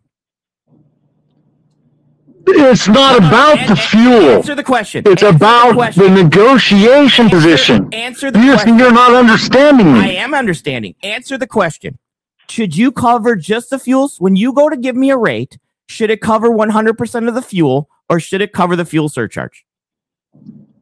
Well, it's 100%. But Okay, now the fuel surcharge covers 100% of the fuel No, if you get No, the right doesn't. mileage No, per gallon No, with your truck. it, it's not In designed. fact, the is, fuel surcharge will actually pay you profit it is not designed to cover. if 100 you get a good fuel mileage with It- your truck. It is not designed to cover 100% of the fuel. It's it is designed to cover above 100. Now, pay, stay with Do me. you even know how fuel surcharge works? Yes, I know how fuel surcharge works. Your All right, let's hear you explain, and then I'll tell you if you're wrong. Maybe you should finish one of my questions first. Can we do that? Of course, I, I bid in there to pay for all the fuel. Perfect. So now your expenses should also include all your expenses, right? It does, yes. Perfect. And that's why 61 cents isn't going to pay go. all the Let expenses. it go, cool trucking. Let 61 cents go. That's not my load. Now, No, we use that as an example. That's what we're going by. That example. A dollar fifty a mile that example. gross on this load. Not using that example. 89 cents is fuel surcharge. That leaves 61 cents left. That's our example we're going by. Now, when you figure out your price, do you factor in what you want your profit margin to be? Yes. Okay. Now, when I ask you for your rate, I ask you, what is your rate? Make up a number. Give me a number. Well, I'm, well, okay, 89 cents, dollar, dollar 89. I would be about my expenses, probably 250 a mile, 240 a mile. Perfect. And let's say 240 a mile equals 24 hundred dollars. Let's say a thousand. Let's, let's, let's do that, right? Perfect. Okay. $2,400. All right. I'll call you back. I don't, But let's say a, a carrier calls you up and, and we're discussing fuel surcharge, and then he calls it. The fuel surcharge is not for the shipper. It's not for the customers. It's for the carriers you're, to arguing a circumvent the cheap brokers out here. No. That's why that was put there. where fuel It was put there back in the seventies because of the embargo and because of the, the the major strike that happened back then. Wow. So this right here is exactly why uh, spot market and and contracted people you don't understand. When I do a Oh, contract, wait a minute, wait a minute. when I do a All contract, freight is what- contract freight. No, you either contract it to the carrier or you contract it to a broker, but it's all under contract. when I do a contracted rate and I'm going to do the same load over and over again, I might do it for let's just use simple numbers, a dollar seventy-five a mile plus fuel surcharge based on a bi-weekly basis. Okay. All right. That's when fuel surcharge comes into play because I'm literally charging and paying more based on the fuel surcharge. It could go up, it can go down to the customer. So their base their base pay is based on the dollar 75 plus the fuel surcharge on a biweekly basis. And then I'm paying the carrier let's just say uh, uh, makes my simple life simple, a dollar 70 times that plus the fuel surcharge on a biweekly basis. That's when fuel surcharge comes into play because you're never going to get a different base number. You're never going to get a different line haul. You've contracted. See, that's where you don't understand. The fuel surcharge is not for the customer. listen to me. Yeah, You you cannot go to a customer. Uh, see, your guys are getting gifts No. when the customer are giving you fuel surcharge in your contract. no, when I Because they they are not even supposed to deal with fuel Rob. surcharge. It's between the carrier and the brokers. I just spent all day yesterday reading the regulations on this. I'm telling you, that's what it is. Rob, when It's you not has nothing to do with the shippers. Rob, Rob, when you go to a contract freight and you're going to bid a contract for six months to a year, and the con and the trucking company says I'll do it for a dollar fifty. I'm going to use simple numbers, right? And I know this, and now you go to the customer and you say we're going to do it for a dollar seventy five plus fuel surcharge on a weekly, biweekly, monthly surcharge. Correct? That's you right. you bill the customer for the fuel surcharge. Correct? If I think, okay, so When it's be, when it's to be clear, so let me let, let's take a step back. We need to make some clarifications here because when we do a load like that, let's say my customer It's wants me to lock yeah. into like a rate for six months, twelve month con. It's not Correct. a contract per se. Like you know, it's not a true contract. I- I call it a spot market contract where they want me to say they want to know that hey, for the next year they have this one lane. They do they do a bunch of stuff, but there's one specific lane that they want a price locked in for And- the year. And I said, well, I can't guarantee. no no. no. Let's you, say it's let's say it's different. What I'm talking what I'm talking about is like when I used to bid on van freight. We Yeah, yeah. had we had three loads going out a week every Monday, Wednesday, Friday. right. Every Right. Monday, Wednesday, Friday for a year. We were going to go to the same delivery location and pick up at the same pickup location. Right. So, Right. You, I, and back then, I bid a dollar seventy-five a mile Plus, plus surcharge. fuel surcharge to the customer. Right. So now, when I- here's the key. Here's Yeah. the key with the fuel surcharge because here's the problem in the trucking industry. While fuel surcharge does exist, it's not consistent. And cool trucking, you probably would, you know, Yes. you've been around the block. Every carrier has some carriers charge per mile, cents per mile. Some some say they say, well, when the fuel is between these two points, between a dollar seventy to a dollar seventy four, we pay this much percentage. And if it's between Right. dollar seventy four, they have a whole chart So laid let's out there. let's make it easy. Then let's go. you with have Yeah, see, that's one point. They have a half a dozen formulas Let's go- let's in the go- regulations. Let's the whole point this- about if you are easier. working on a fuel surcharge, the number one keys is that yes, the broker should not be charged. If if a shipper says we are paying a fuel surcharge, then in, in that case, to what Sage is saying, if a shipper says to me, Rob, when you when you Let's charge make me mile. hundred dollars, Let's make I want per you mile. to break that down into fuel surcharge. I want whatever that is.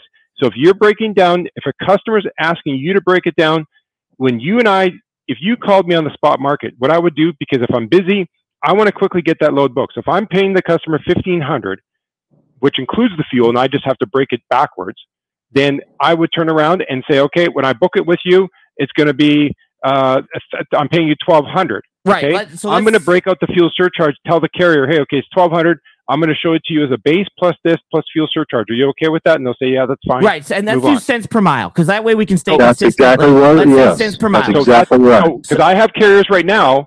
When I have carriers right now, they're not charging me percent per, percent like cents per mile. They're they. I had carriers that I'm I'm paying them the exact same rate I've always paid them, but they've added. First, they started when the fuel went up. They said, Rob, these are my flatbed carriers I'm talking about. They're not, they added seven percent. Now, uh, it's twenty percent. So it's the same price. I, I can go back two years ago with that same carrier. It's the same line haul price. They just added 20% fuel to it, and I put it on my Right. customer. I So tell them, if Yeah, I go to my customer, according to what the what the fuel is at that point. Yes, that's Correct. So if basic I go stuff to my there. point, So- but the, the, the, I'd say the caveat here is this: when we get into fuel surcharge business, if you are working in it, the number one thing that we all have to come to agreement because I've seen uh, tenders, you know, requests for proposals where the shipper and there's a particular shipper in mind that if I said the name, everyone would know it. Right. They're a massive carrier, massive shipper, Shipper. and they lay out these ridiculous, ridiculous fuel surcharges. It's nowhere where it needs to be in the marketplace. It doesn't even cover the fuel because remember. The, so I'd it's not supposed one, to cover the fuel fuel. surcharge when you're working with fuel surcharge with a broker if that's what you're doing if your stick is if you've established i've always said this. At the beginning when you first work work with a new broker All right, it's, now not, it's actually can, not supposed to cover the fuel them, you start moving some regular It's supposed freight to cover after a you can say dollar twenty hey, a mile. you know uh, what? We've done five six loads together. Is my service good for you? Yeah you've done great for me. Great. You've established you have that point. Now All right. Until he comes back real quick. So basically, then what happens is I go to that shipper and I say it's this much money. And then I charge the shipper the fuel surcharge. And then I pay the carrier the fuel surcharge. So now there you're every week, or every let's say bi-weekly, but it used to be every week for me. Every week on Tuesday, when the fuel surcharge came out according to the DOE, I would then pay the carrier, let's say five more cents. Let's say it went up and you got five more cents. Okay. But your line haul is always the same. Yeah, see now listen, listen. Listen, See, you guys are missing a big point here. The rest of When you as brokers go to the customer and you say, "Okay, I'm going to do this," and it, and uh, the rate equals out to five dollars a mile. Okay, then the the carrier calls you up and you say, "Okay, the surcharge is eighty nine cents, and uh, uh, we'll pay you two eleven plus the eighty nine cents," and then your profit is up to that five dollars a mile. That's how the business works. Listen to me. No, that's a contracted rate. That means you came to me and I asked you, how much will you haul this for for the next year? And you said, I'll haul it for a dollar seventy-five a mile plus fuel surcharge. Now you're For me as a broker, I wouldn't do that. at, I would say instead of a dollar seventy-five plus fuel, I would say stop. three stop. seventy-five plus fuel, and then that would be the broker's profit margin. bro, would you And if- listen? Would oh, you listen no, the bro, he's, for one he, second? cool trucking. He put 25 cents profit on the rate per mile plus fuel. Correct. Would you listen for one second? All right. Now you said you do it for a dollar seventy-five a mile. You're a trucker. I then say plus fuel surcharge. You say yes. I then go to the customer and say I'll do it for two dollars a mile plus fuel surcharge. My profits. Yeah, okay, I cents. say, yeah, the right. same principle. I just was using different numbers. Perfect. Now that's when fuel surcharge comes into play because you're going to get either more money or less money based on the price of fuel. But on a spot market load, when it's going to be a one-time deal, one-time situation, it's a it's it's flat rate. Just tell me how much for you to haul this one Right. load. And I think the other part is is that with fuel surcharge isn't correct me if I'm wrong, but when you come out like Cool Truck and you have your truck, if there if let's say you have a broker, you and I are working together on lanes and we agree that hey, when I work with Cool Trucking, I'm going to pay you a fuel surcharge of X amount. That fuel surcharge you and I have to establish because that means that when you came into the marketplace, you came in and that's what back in the 70s and then back in when I like I mentioned this earlier, when I first started as a broker, the assumption was this. The base level back when I started was a dollar twenty. Carriers expected that hey, when I'm if I if you Freight- know that you're calling me on a load that's a thousand miles, right? And you're getting Right. six miles, to, uh, say it was five miles to the gallon, so a thousand divided by five, that's going to be two hundred gallons times a dollar twenty. So you've assumed two hundred and forty dollars you're paying for fuel before you bug anyone for extra dollars. You're assuming that as part of your cost of operation. Now, Right. Exactly. Right. So as a broker and as a carrier, we look at the lane, the lane that you're running. Let's say I, I know the price is not, but just for the sake of the example, you and I call, we, we're t- discussing a lane and we're looking at it. We're saying, well, where you're picking up, the current price is a dollar twenty-seven Mhm. at that origin. The destination point is say a dollar eighteen. So as a broker, I take a dollar seventeen plus a dollar eighteen divided by yeah, two. okay. Like listen, The average is a dollar twenty-two point five, so dollar twenty-three. So therefore, Perfect. you're eligible for that three cents, the extra three cents you're paying on the per cent, uh, three cents a gallon you're paying. You're eligible for the fuel surcharge. Perfect. Now that's based on a contracted But, rate. but that's Hang that's on. see that's not how I cal- I calculate. Hang on. It's uh Oh penny for every nickel above a dollar twenty five. Hang Well, on. I just read yesterday in the regulations it's a dollar ten really. All right. So basically, So I just mean a muted it. penny for every Hang nickel I'm above a dollar ten. But that regulation, the dollar ten, is ridiculous All right. So in let me. 2022 when the price. Well, it probably is, but that's in the regulation. They need to change it. All right. Now Yeah. hang on a second. Hang on. All right, see, second. that's what I'm going by. I'm going by what the law says. Hold I, re- I on realize this. So the whole one summary second. is this. Hold My on. point is this. All right, If you're I'll do working, this. go ahead. Go ahead, Sage. Go All ahead, right, Sage. listen. So what you want to do is you want to go ahead and figure out your the fact that you want to even put fuel surcharge into your rate shouldn't even matter because what you Right, but it gives us negotiation No, position. No, That's what this discussion is about. The carrier's negotiation position against the broker to get their rates higher. no That's what this is all about. you're that means nothing to me. I don't care. The- It means everything to me. No, it shouldn't. It's the, the, I don't understand why you think this is a negotiation tactic. I, at fuel price, you need to factor how much fuel's going to be total. I swear to God, you need to know what your costs are and how much it's going to cost for you to do business. Keep going to that. That's not even the issue, man. Well, yeah, The issue is getting your rate above the so-called dollar fifty a mile that they're posting on the boards right now. so if you would have said, That's well, what we're suffering by, low rates.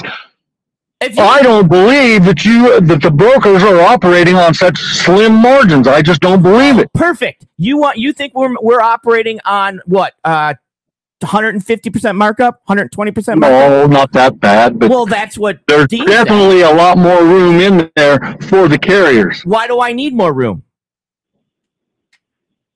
Why do I need well, if you don't have more room than that, then your negotiation skills are pretty bad with your customers. Why do I need more room? See, this is the To give us more money. No, oh, I don't. Uh, bingo! I don't need more room to give you more money. Well, then, then, then that's Why- then and it's I- your fault for not negotiating that with your crap. customers. So I'm not. Because I'm going to negotiate more money for you. you want me- you want me to, to get more money from my customer, even though I'm in a competitive market too, just so I can give you more money. That's right. Wrong. That's my position. Well, good luck on that. Because my customer. Well, that's what everybody negotiates to get more money. What do you think they will negotiate for? my customer's not going to say, you know what? No, my cus I don't negotiate. I don't negotiate. I submit my bid. Okay, that's the that's the same thing. You're just No, using semantics No, now. No, it's not. It's not a negotiation. It's a bid submission. If you put in a bid yeah, and it's low enough for that customer, you're going to get it. correct. I don't. Ca- I can't But negotiate. at that point, wait up. At that point, yeah, your costs, you figure out your costs are a little more, and you go back to that customer and you explain to them why, and then you try to get that price up. No, That's called then- negotiation. No, Man, then the I customer got- says, I cannot believe hang on. you're, you're not Hold seeing on, this. bro. No, here's what I'll no, say. Stop, Let's go stop, back to the stop, very- stop, stop. The customer will say, too bad. You- Rob even said this earlier. The customer will say, too bad. I'm not paying you any more money.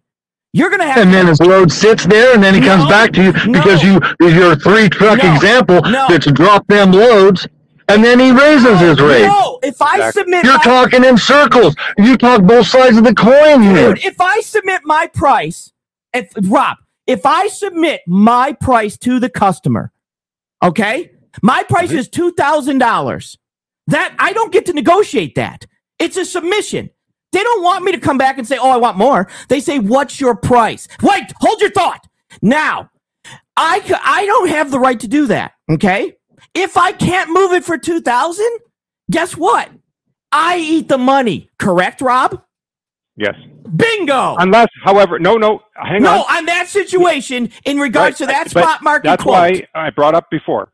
Regardless if you're a carrier quoting freight to a shipper or the broker quoting freight to the shipper, I see it too often No, where but, uh, people well, show me yeah. email threads and I see I see rates submitted where it's just a rate. No, Nothing else, thinks- no comments. So as long as you see if you put on there as a broker, if I said two thousand dollars yes, you and I put your on there rate. subject to truck availability because I will I, I will actually There you go. Negotiation. I will actually tell my customers that, hey, when I quote today, I'll say this freight, this truck is 50 miles away. If it gets booked, this rate will not be guaranteed for the Okay, next truck. let me ask you a question. At that, that's not negotiations. I can't go back and say, you know what? Do you know what I'm, dude? That's brilliant. I'm going to quote a dollar for every load, subject nego- subject of truck availability, and then bill my customer five thousands when I go to move the truck. How many? no, you gotta let him know prior. Oh, Come on, man. Oh, no, but so hang on. I think one thing I, we, we need to clarify here. If I Dude, could I wish, truth, I wish Cool Trucking, you just spent one day in my office to see what customers actually do. They don't want to pay you a lot of money. They want to move it for cheap. Customers not want to move necessarily it. stage, not necessarily stage. I would say to that the case that. But let me wanna- take a step Do back. they want to overpay? Do they want to overpay? Do customers want to overpay? I have customers that say there's there's freight that, for example, if it's here's how I look at the trucking market. The first question is when people call on a load, if you do call a broker on customers want to overpay? not He all. wouldn't use the term overpay. Okay. What is overpaid? They have a percentage. And I have what- shippers no, that come up with I'm- percentages that are way fucking below what they think freight Listen, cost should do customers want to overpay? Do they ever come to you and say, "Look, I know you want to charge me two thousand, but I'd love to pay you five thousand. Yes. Uh, No, yes. see that's see that's semantics right there. Come on, say. Oh my God, let me finish a sentence. Just a sentence. It's just like you said. When you put on my comment section that the customers were coming, that a, a freight broker was, you were moving loads. I don't know how many loads I'm going to make it up. You moved 10 loads at this price, and then all of a sudden the price went down. Do you know why the price can go down? You said the broker was stealing the money, I didn't say. Uh, did you ever hear me say stealing the money? pocketing. I all never the used money. that term. Pocketing all the money. Do you No, I said they profit the money. No, okay, so they took the additional money. Could it is it possible? Is it possible that the customer needed 10 loads in a rush and they were willing to pay high dollar amount to get them in there as fast as they could and then once they were full, they said, "Okay, we don't want to pay next day air prices. Let's go ahead and lower the rate and just bring them in maybe once a month or once a week." Is that Or they would finish out that 10 loads, and then on the next 10 loads, they would lower the rate. That's how it usually happens. Oh, so it is possible that they didn't profit after that. The contract changed. And that depends if you're on a yearly contract, 90 day contract, Now, or what kind of talked about- contract you're on. is it based on how you quoted possible? Is it possible that the broker didn't profit? That they actually changed the rate because they didn't need uh, uh, the loads as fast? Is it possible? Yes, it is Okay, possible for a so broker to lose you- money on a load. So before you say that, oh, they profited, do you have any evidence of that? Yes. or no? I'm using yes or no? canned, I'm using canned numbers. You can't pick out certain individual situations and then bring it out here. We're using broad strokes here. So the answer is no. You're feeling you're the answer is no, you don't have any proof of the statement that you put on there.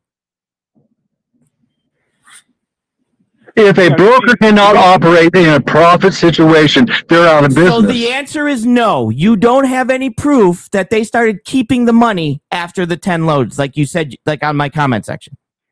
Just real quick, just yes or no. Either you have proof or you don't have proof. Which is it? What do you, are you saying it doesn't happen? No, I'm asking you if you have proof. This is not a confusing Well, of question. course I don't. I'm not a Oh, broker. I don't have proof. Perfect. But, so- but you had no problem saying that that's what happened because you didn't know. Are you saying it doesn't happen? I'm saying that you. Are you. going to sit on here and say that that doesn't happen? You're you're a full-faced liar if you are. Do you know that we are very competitive? Do you know that early on, broke? I used to bid a uh, post a quote. Uh, I'm sorry, bid a, a lane, post it on the load board, and then other freight brokers would take snapshots of my freight from the load board and email it to the customer. I hauled a load for six months the same price. Yes. Overnight, it went down probably 35%. Do you know why? Now, I know his contract didn't just all of a sudden go down like that. Do you- yes, it actually could have. The contract could have ended, and, or he could have said, "Look, we no longer need this much product," and it's called supply and demand. I was going to say, isn't that cool? And this is no offense, cool trucking, but six months ago, with the supply and demand, you should have been charging more. Absolutely. That's an error in your in in your business. I mean, I understand being the cool guy and keeping the, the price the same, but business is ruthless, right? And if it means you have to, you can charge more, you should. Because the, bro- Correct. the broker is going to do the same thing to you. We're all here to profit as much as possible, and what the market allows. The market value is the market value. Correct. I understand that, but the load I was talking about, I went to a, I, I have th- three brokers that haul the same load all the time. It's Coca-Cola out of mm-hmm. Fruitland, Idaho. Okay. One broker, one broker dropped his price. The other brokers didn't. And easily, So those contracts, Coca-Cola puts out them contracts in a uniform manner. no, they don't. But there becomes In that lane, yes, they do. there comes the responsibility of the broker. If, if that's not something he can make money on, he doesn't bid on it, right? I mean, just like Right. you bid on loads you can't make money on. It's the same. That concept is is a right across the industry, no matter what. But getting back to the fuel surcharge, are you saying, Stuart, that that is not a a uh, uh, a coin in our bag uh, in negotiation? Fuel surcharge. Of course it is, because you can make them look like they're they're cheapskates But the if they're trying to. No, but it's misconstrued. The way that we term fuel surcharge how it's Yeah, Stuart, you did the spot market, right? correct. Okay. Did fuel surcharge? Didn't you always bill the full fuel? You didn't give a shit about fuel surcharge at that point, right? It's an all-in-one price. Yeah, It's- here it goes again. whatever the whole price is, that is what it is. You know, all that's going to happen if you want to see fuel surcharge, they're going to break out X amount of cents for fuel surcharge, and the rest is they're just going to. But it's still going to equal. It's still going to equal the whole thing. It's a still- fudge Right. to make it. Yeah. Whatever so if that makes you feel better, cool trucking, then When I was with CRST, I had them break it up all the time. Yep. Right, but that I but I agree. Remember, It's cool just- trucking. That's why I said I agree with you. Fuel surcharge is a factor, but Sure. I think most carriers out there are like I get carriers that say, "Hey, I, I I'll call them up saying, "Hey, last week or two months ago, a month ago, you did that lane for me from here to here," and they'll say, "Oh yeah, I remember that. Can you do it again for me? Can you do the same price?" They say, "Well, I have a truck for you, but I need another two hundred dollars because fuel's up." They didn't use the fuel surcharge term. They just said fuel's higher. I need a Right. couple hundred bucks more but to that's offset. not Right. They fuel use- So it's still built in. It's the same concept. But what I was going to say is back to the beginning. This whole conversation is all started because of what the comments that Dean made. And I think one comment that we haven't brought up is that the way that the Dean discussed it, I think his his frustration in the market is this: the Dean, Cool Trucking, guys like Stewart, guys Mhm. like Jeff, guys like like Sandman, Snorlord, they are NFL professional football players negotiating with high school kids. That's the problem. They know their business, and they're calling on people that don't know the business. No, and here's- that's what here's- that's what I agree with No, that. here's the problem. Here's the problem, and I know you will agree with me. If they're still negotiating with random brokers, that's their problem. Because if you're if you're pulling my freight off the spot market board and you don't have brokers to go to and get yourself, if you're still on the spot market looking at the DAT board, pulling freight, I don't know who you are. I have no, why would I pay you top dollar? I have no idea who you are. Because of the reputation that I, that I'm, of the company that I'm leased to, Now, because they can look at that. And I use that as another negotiation Okay, tool. Then you're see, this is a whole different thing. You're being leased to somebody doesn't even matter to you. I know why you take fuel surcharge now because you get 100% of the fuel surcharge. I don't put it to Jeff. I don't charge Jeff that. Nope. I just get the overall cost up. Okay, so but you- using the fuel surcharge gives me that extra tool. You don't. Oh my god, it doesn't. It really if you think it does, it doesn't. If you but that that makes you feel better, please go ahead and do it.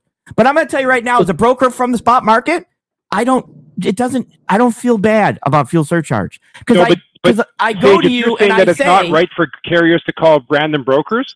No, well, no, no, not that it's business. not right. Is the fact is that at some point you're calling a random broker and you're asking for top dollar for something, let's just say, right? And I don't even know who you are. Do you pay the same amount of money to the guys on the on the load board as you do your normal carriers? I don't. I do not pay. If I post something on the load board, it is nowhere near what I'm probably going to pay my rent my my direct guys. That's the truth. I like it or not, that's the truth. If you're booking freight off the load board, there's more money to be made if if I'm calling you direct because you've done a good job for me in the past. Sure, Okay, there's some. Yeah. Uh, that's my I do that. That's I got my point. brokers that I call direct. But if you're all, if you're looking at the spot market and you're saying fuel surcharge is going to give me a better way to negotiate, no, actually it doesn't. What gives you your best negotiating power is the job you do. And if you're using fuel surcharge to do to to, to That's- negotiate, Service, yes, that's another tool in the bag. if you're using fuel surcharge to go negotiate it rather than total fuel, you're going to confuse a lot of drivers out here that are listening to this and saying, "Well, I just have to negotiate my fuel surcharge." No, you don't. No, you're not. You're not. See, you're still misconstruing what I'm saying. twisting. I I'm saying you set aside that amount. That's a given amount, no matter what. That's why I was telling Jeff that it needs to be regulation that that the fuel surcharge should be regulated for us because it's for the Sure. carrier. Sure, That is a given. I don't the only care. thing that should be negotiated is the line haul. I don't But the problem, but the problem Here's with your trucking flat in the rate. spot market is, is that when you're working on the fly too much, as I mentioned, when you're working with the fuel surcharge, you got to top. Everyone has to be on the same playing cards, Dude. Because as I mentioned, fuel surcharge is calculated six ways sideways by different carriers. So one, what miles are you calculating that on? We all have to be on a on agreement between the shipper, the carrier, and the broker. What are you using as the the, the chart that you're using it with? And then once you establish that, then you can deal with. That. That's why most people, just like this, I know that Yeah. in Sage, this is where this gray area comes in. No, it- It's There actually are not lumber, gray. there are lumber yards and steel plant yards where, with flatbeds where the shippers will say, "There's a lineup of trucks at those kind of places and ports." Shippers don't pay waiting times. You line up as a truck, first come Ritchie Brothers, first come first serve. I, like I know from my shippers that when I send trucks to shipper to Ritchie Brothers, I tell them there is no waiting time. So let me let me care. ask a quick question. Let me ask a quick question. And and Stuart, please jump in here. We already have drivers that don't even know how to calculate their own numbers when it comes to their how much their mortgage is, how much their truck. I mean, their personal and business. They don't even know how to calculate that. They have no idea. You want to add an, an additional problem of factoring in fuel surcharge, or Stuart? Do you think it's easier just to know your numbers and give me a flat rate? No, the, the flat rate is always going to be the easier way to go. Just give me a My- number. The bit I'm struggling with here, right? The bit I'm struggling with here is trying to understand how. Okay, just for I'm going to use round numbers. It's two dollars, right? Is the is the rate per mile is what the, the broker is trying to move it for. Sure. The the fuel surcharge is just say a dollar a mile, okay, and that is fixed. That that rest really doesn't mean anything. That doesn't mean anything because they're just going to fluctuate that rest of that percentage to make it fit their need Correct. it do- it's not it's not a tool if anything i would say you're probably sort of castrating yourself in your negotiating ability in my opinion that's the way i feel about it. I don't think because there is no benefit to that. It's you need to know your total fuel cost which i, I, I believe you do. Uh, i just think we're looking at it. I don't see the benefit to it. And all you're doing is throwing more words and numbers out there to confuse someone. And if you're not speaking the same language like cdn says and there's so many different matrices, right? You know, the broker has one matrix, and you might have another matrix that you use.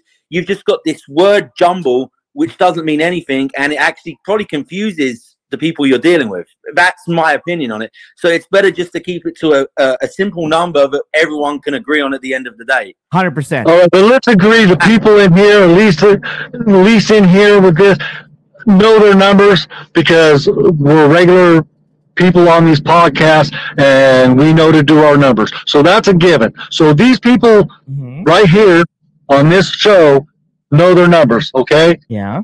So how is it that we are giving up the 89 cent fuel surcharge per mile You're not. because that's what we we we boil everything down per mile. You're not giving it up. You're not giving it up.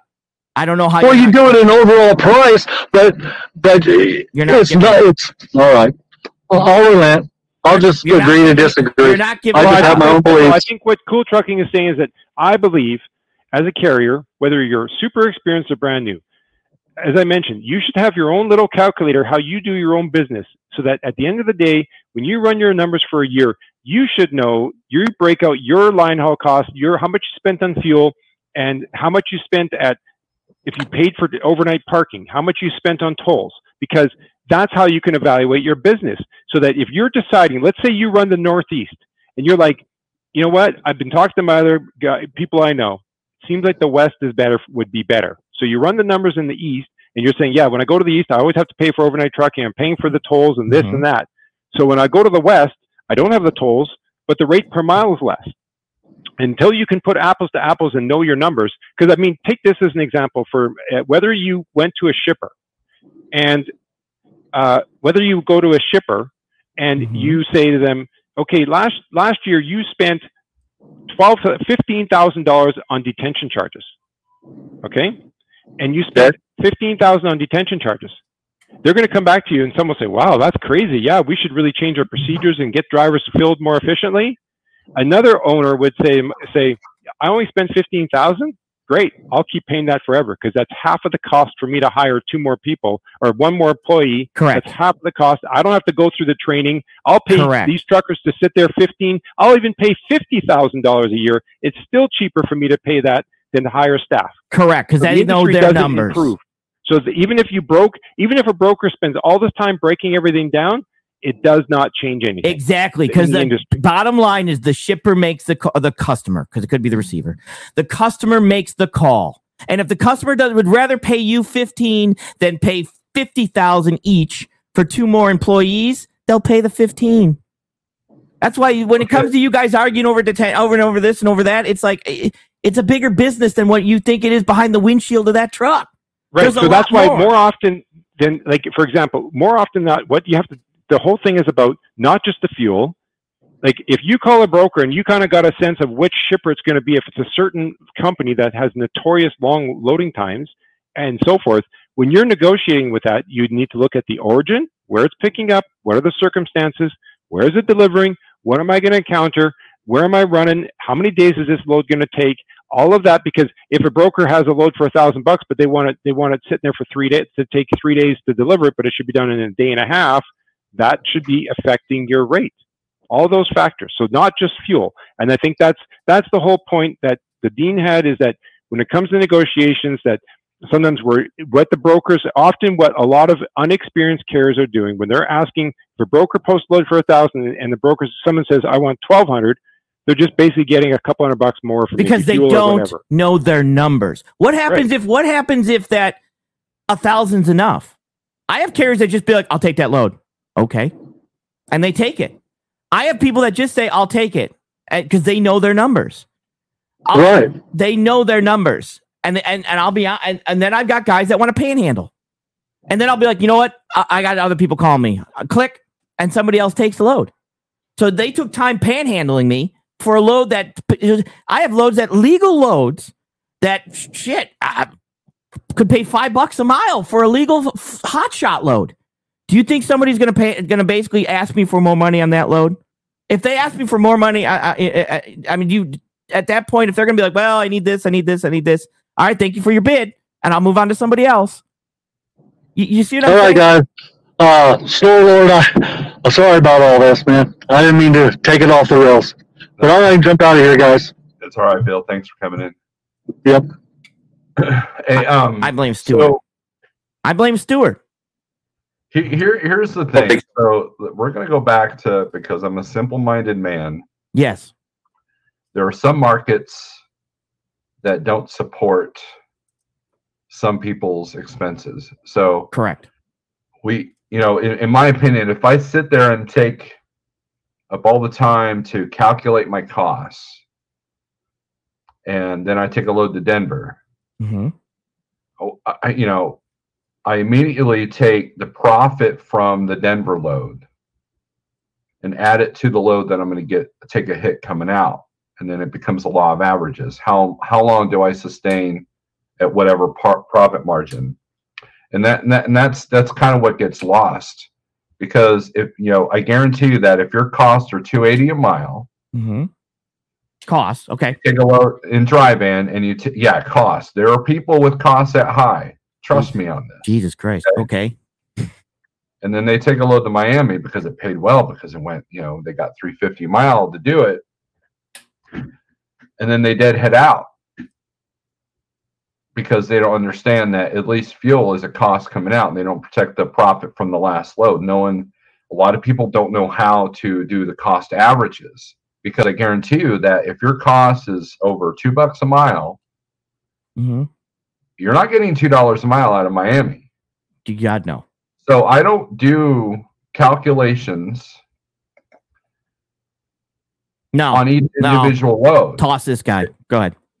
it, it- it's about it's about staying above a certain number for my profit margin as it is probably on your end Well, let me ask this. there are loads that you're going to lose on and there are loads that you're going to win on Let me ask it's, the this same, it's the same concept Real- right real quick. The guys that you bring on, and I know probably, I'm not even percent sure I know the answer. Do you you ask them what their numbers are? And if they if they don't know, you at least say, "Well, we better figure this out, or we're screwed." Right?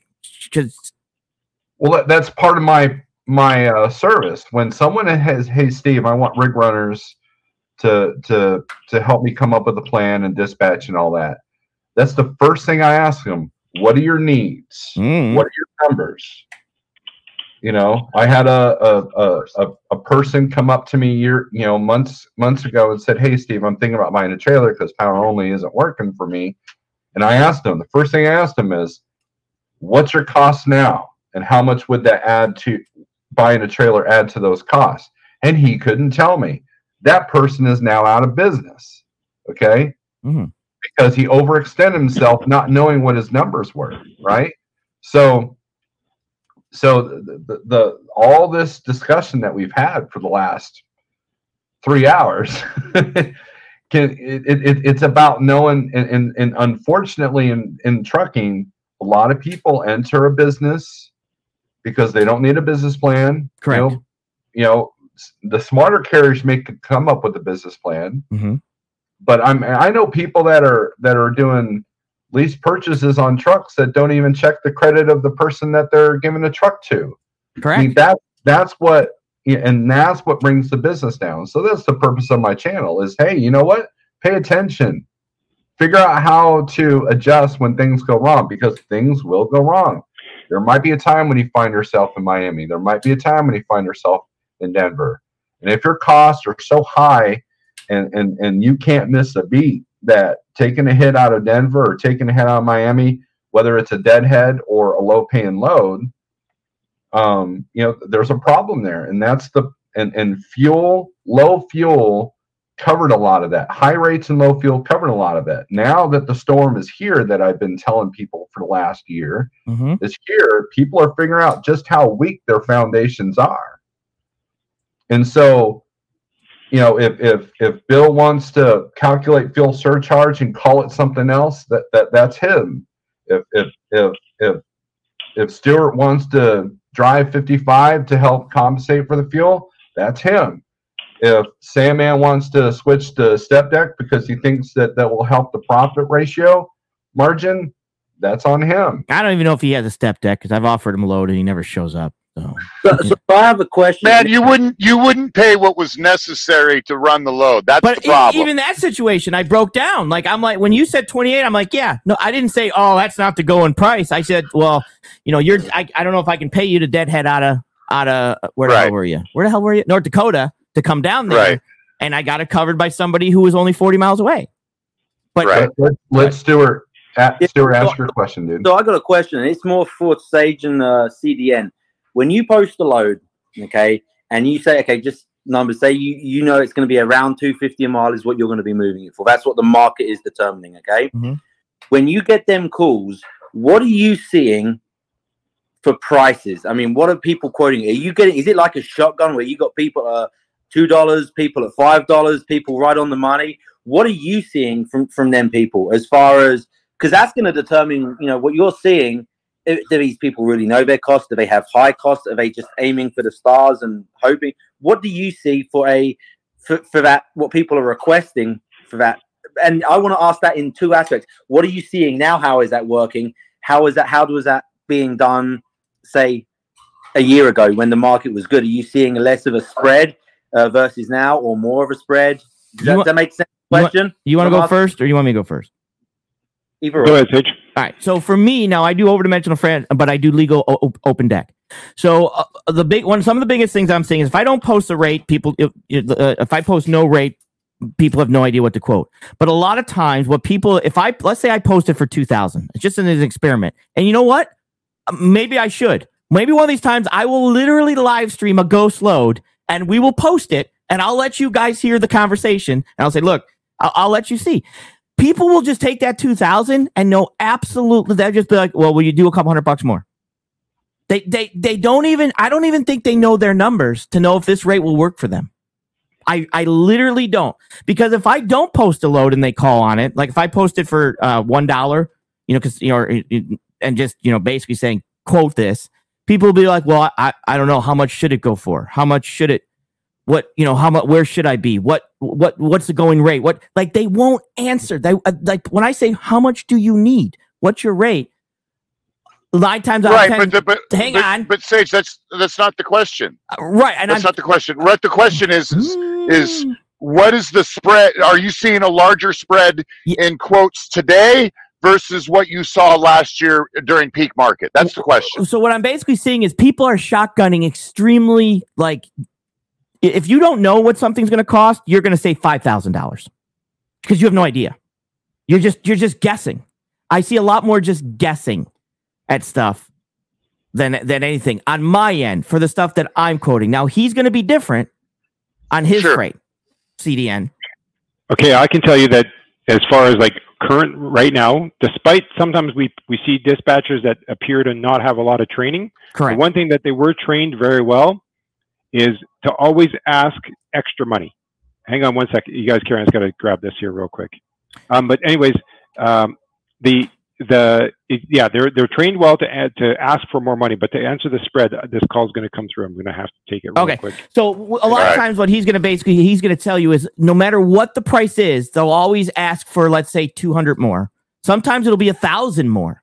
It- they seem to be at, in my opinion, they seem to be asking for a lot more now because they're they're they're taking a whooping on their rates. Like they they need that thousand because their their their expenses are this high and they were getting that last month.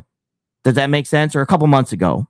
I mean, that makes that makes total sense, and that's what I, I guess I was I was trying to figure out. The second part to that question that I, I want to ask is when you say you, the load market value is two thousand dollars. Do you ever post it at say fifteen hundred and just see if someone's actually going to take it? Do you ever just uh, uh, go below purpose? Yeah. So now I'm not. I'm. I'm being straight honest with you. A lot. Like I had a load, and I I talked about this on my show, but nobody watches my show.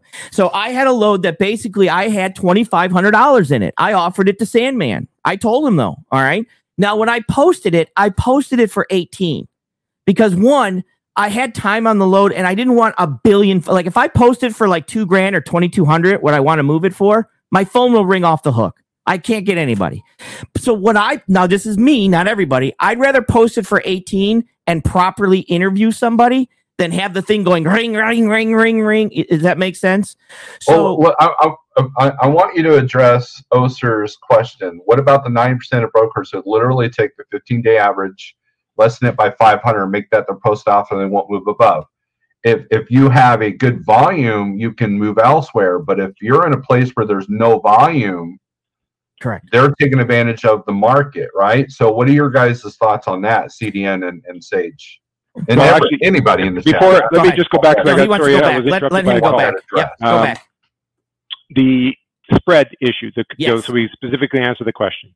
My experience has been there always there's a few where because I know my numbers in certain lanes. I call a carrier. Hey, I call if I call the carrier and I say I'm thinking about doing this lane for this price. Nine times out of ten or eight times out of ten, they'll say, "You're up, Rob. That's right." Or you know what? I need a couple of a couple hundred bucks extra.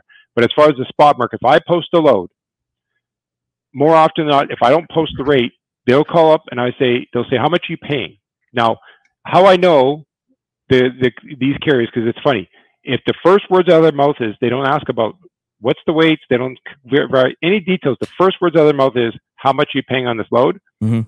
Guaranteed. If I say to them, I said, well, if I tell you the rate, that means that you don't. I said, well, do you know how much you need? You're paying. I, how much are you looking for? Well, how much are you paying? So you're saying you don't know the rate. So if I tell you my rate, that means that you can't negotiate. Because if I say, okay, I'll pay you two thousand, well, we need twenty-seven. How's that possible? That's what I'm seeing. I see Mhm. it day in, day out. I live and breathe that. If I post a load, I tell them what I'm paying. I say to them, you can't negotiate. You can't negotiate. Them. They'll say the minute whatever price I say, they're trained. These these brokers, these these dispatchers are not like they're not necessarily. Fr- they're just trained. They're there as callers. Correct. They're there to call. They don't really understand it, but they're told no matter what, ask for more money.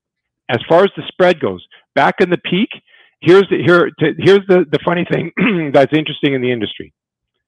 When the peak happened, like I mean, the rates within Canada and across the board just scar like they tripled. Like loads loads I did last year for the exact same load that was like six grand, I had to pay twelve thousand dollars. It doubled. So, and I can tell you, like just the other day, I posted Houston, Texas to Fort McMurray, 2,900 miles, which includes your deadhead back to Edmonton because there's no loads out of Fort McMurray. Guess what carriers needed? 12 to 13,000, 13.5.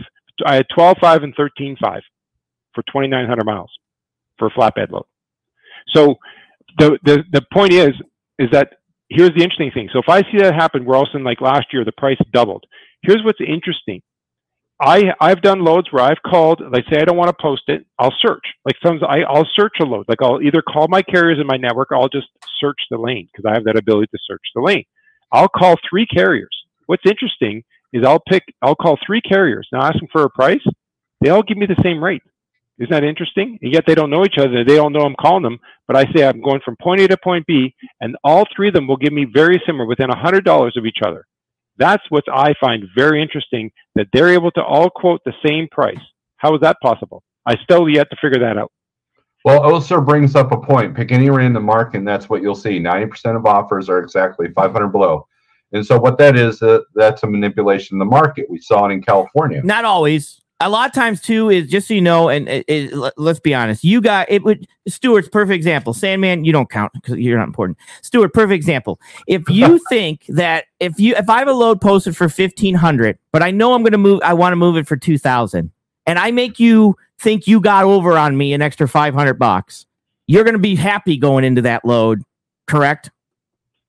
Of course, it's mind games, right? It's part Of of, course, it's the Yeah. it's the mind game aspect that now you're happy going into my customer that you Mhm. were able to walk me up 500 bucks rather than being pissed off that you were only able to walk. If I would have posted it for 19 and you're and you would have only walked up 100, you're not as happy. of course. That's So Vic- that- happy likes to be a driver, happy life. That's that's what a lot. That's what that is most of the time, Mm-hmm. Well, it, it- it's taken advantage of drivers that, that again that don't know the markets and don't, know, the their trend, numbers. right? So that, So, that's the, go ahead. so that's kind of the, that, that's kind of the crux of this whole conversation that spins out of Dean's comments on Jeff's feed the other night, right? Is that look, guys, it, it, as carriers, we set the price. The brokers don't set the price. We set the price. Bid what you need, know your numbers, bid what you need to make your profit so that in five or 10 years, depending on if you got a used truck or a new truck, you can replace your equipment, you can keep it maintained and be, remain profitable. Well, that, if, that we all, word if we all do that, But where need is Well, relative. The I, you know, customers, I need my needs are less on fuel than say the Dean because my truck is getting two miles per gallon more than his. right? And so if everybody but- but goes by their needs, the people that with the lowest cost and the lowest equipment costs are going to win that game. well, the customers also the customers set the price also because if the customer's not willing to pay, they'll wait for the rail. If the And- customer's and not willing to I've- pay, they'll ship an LTL load. and I've heard of with people that I know in my network because I don't network with idiots that there are people that are working with direct shippers and the direct shippers have been hammered and they are refusing to pay because they have a little bit of leverage because they got all those warehouses they've been building. Correct. They'll hold it for an extra week. Or you want to hear the best one? I have had somebody call me and I, I double checked it. Actual story. Uh, it was cabbage coming out. And they said, How much did and she's like, Have you ever had this happen? And I actually called and, and spoke with them. Th- what the shipper did is the shipper insured that cabbage. If it goes bad, they can write off the cabbage and, and, and the insurance would cover it. They let it sit on the dock rather than pay the shipping and wrote the cabbage off on insurance. So there, I, I, I'm. Did I agree with that? I'm like, no, I don't do food. I don't do reefer. I was shocked. That was a new one to me. That's that's walking on the verge of fraud right yeah, there. that one. no, that wasn't- is that is fraud. That was a new That is one to me. But they basically they didn't have now they didn't have the money to ship it. They didn't have the profit to ship it, so they couldn't afford to ship it. They would have took a loss. So rather than take a loss, they wrote it off as I can't ship this uh, because I can't afford to ship it, and they they wrote it off for as an insurance claim. And he legitimately said to her, "I will re- I will write this off before I ship it for that price." And he wrote it off as an insurance claim. Wow. Just letting you know, I, it was a new Well- one to me. But to that, you know, what's interesting though that when Sandman says that carriers set the pricing, they do to a degree, but yet the marketplace allows the click and go apps that some of them don't have that bid option that it's take it or leave it. So it's not necessarily that you, Right. you don't have to take those low pricing, but it's the broker setting the price on that lane. And another example would be when I first started, like this is probably 15 years ago, or tw- maybe it went back out 13, 14 years ago now. I had I was doing flatbed loads out of Salt Lake City coming into Alberta, and it was and so all of a sudden I had an opportunity. My customer had 80 it was 81 loads coming out of Salt Lake City going in to a Walmart distribution center that was getting built by Calgary, and I used to do the loads like over it was like I used to pay trucks you know over two grand a load, but because of the volume, I came in with the price, and they knew they knew me. My customer says, Rob, if you can do it for this price, you'll get all the loads and I did it. Guess what? So for during that time period, all those carriers that were that always demanded over the two grand, they all took it for that lower price for that whole time period. Right? So they accepted my rate because I only put a hundred bucks on each load. Right? I didn't make a lot of money off it because it was high volume, but it was you know I but I made it easy for the carriers. I made it easy for the shippers, and for a period of time, when carriers were going into that area, they just called me. I didn't even have to post it. They just Rob, I'll have two more trucks next week, and then you know I, I often didn't have to even post because at first I did, but once they saw that I had regular loads for that project, it, you know, so brokers can have some leeway in the market by having that volume. Or what C.H. Robinson does, and that's what Coyote does. When they go and they have a national account exec and secures 50 loads out of a food warehouse or 25 loads out of a food warehouse, uh, they're they're controlling the market. or I, I've had my I've had a customer cut their sting in half. We had to ship a tank that we couldn't the price for it getting there. They couldn't get the price that they wanted, so we cut it in half and we shipped it in two pieces, and they site fabricated it. So it, it, it, it it's and what I'm trying to say is that some sometimes, or we've cut nozzles off of things. You know, at sometimes there's just not enough money to ship the product, and we've got to find other means to be able to do it. So uh, for some carriers, you can't always just say uh, they're going to move it or it'll sit. Sometimes it'll sit. I think that you know, Sandman and I had a conversation the other day a little bit about that co- breaking down cost behind the scenes because we were talking about like you know the cost. If you know as a carrier where your costs are coming from, helps you make because if you want to say I want to run around my house where I, where I live, and you're running there and you're thinking, okay, I'm doing okay. But then when you really analyze it and you compared your numbers to other people you may know, you may realize, oh, my numbers are no, nowhere near as where these guys are. They're running about the same miles, but they're getting paid a whole lot more money. So maybe you might say, I know, I know a heavy haul carrier. What he started to do, he's he would leave and he went down to the Dakotas because there was good heavy equipment moving there. So he went down there. He'd work for two weeks, and he would either fly home for a few days and then come back. He had a found a place to park his truck and trailer, and then he continued moved loads for two weeks. And he it was he was making way more money than trying to go all the way back home down south. So that again, you, every person there's no right, there's no wrong. But I encourage as a carrier, instead of just always taking this flat rate, dumping it into all your costs, you know, it, it's ideal that you have. That's where a TMS system is handy, where you can enter it and you can say, okay, in this load, I'm budgeting this, and this is so that you can analyze your business as good as you can for yourself.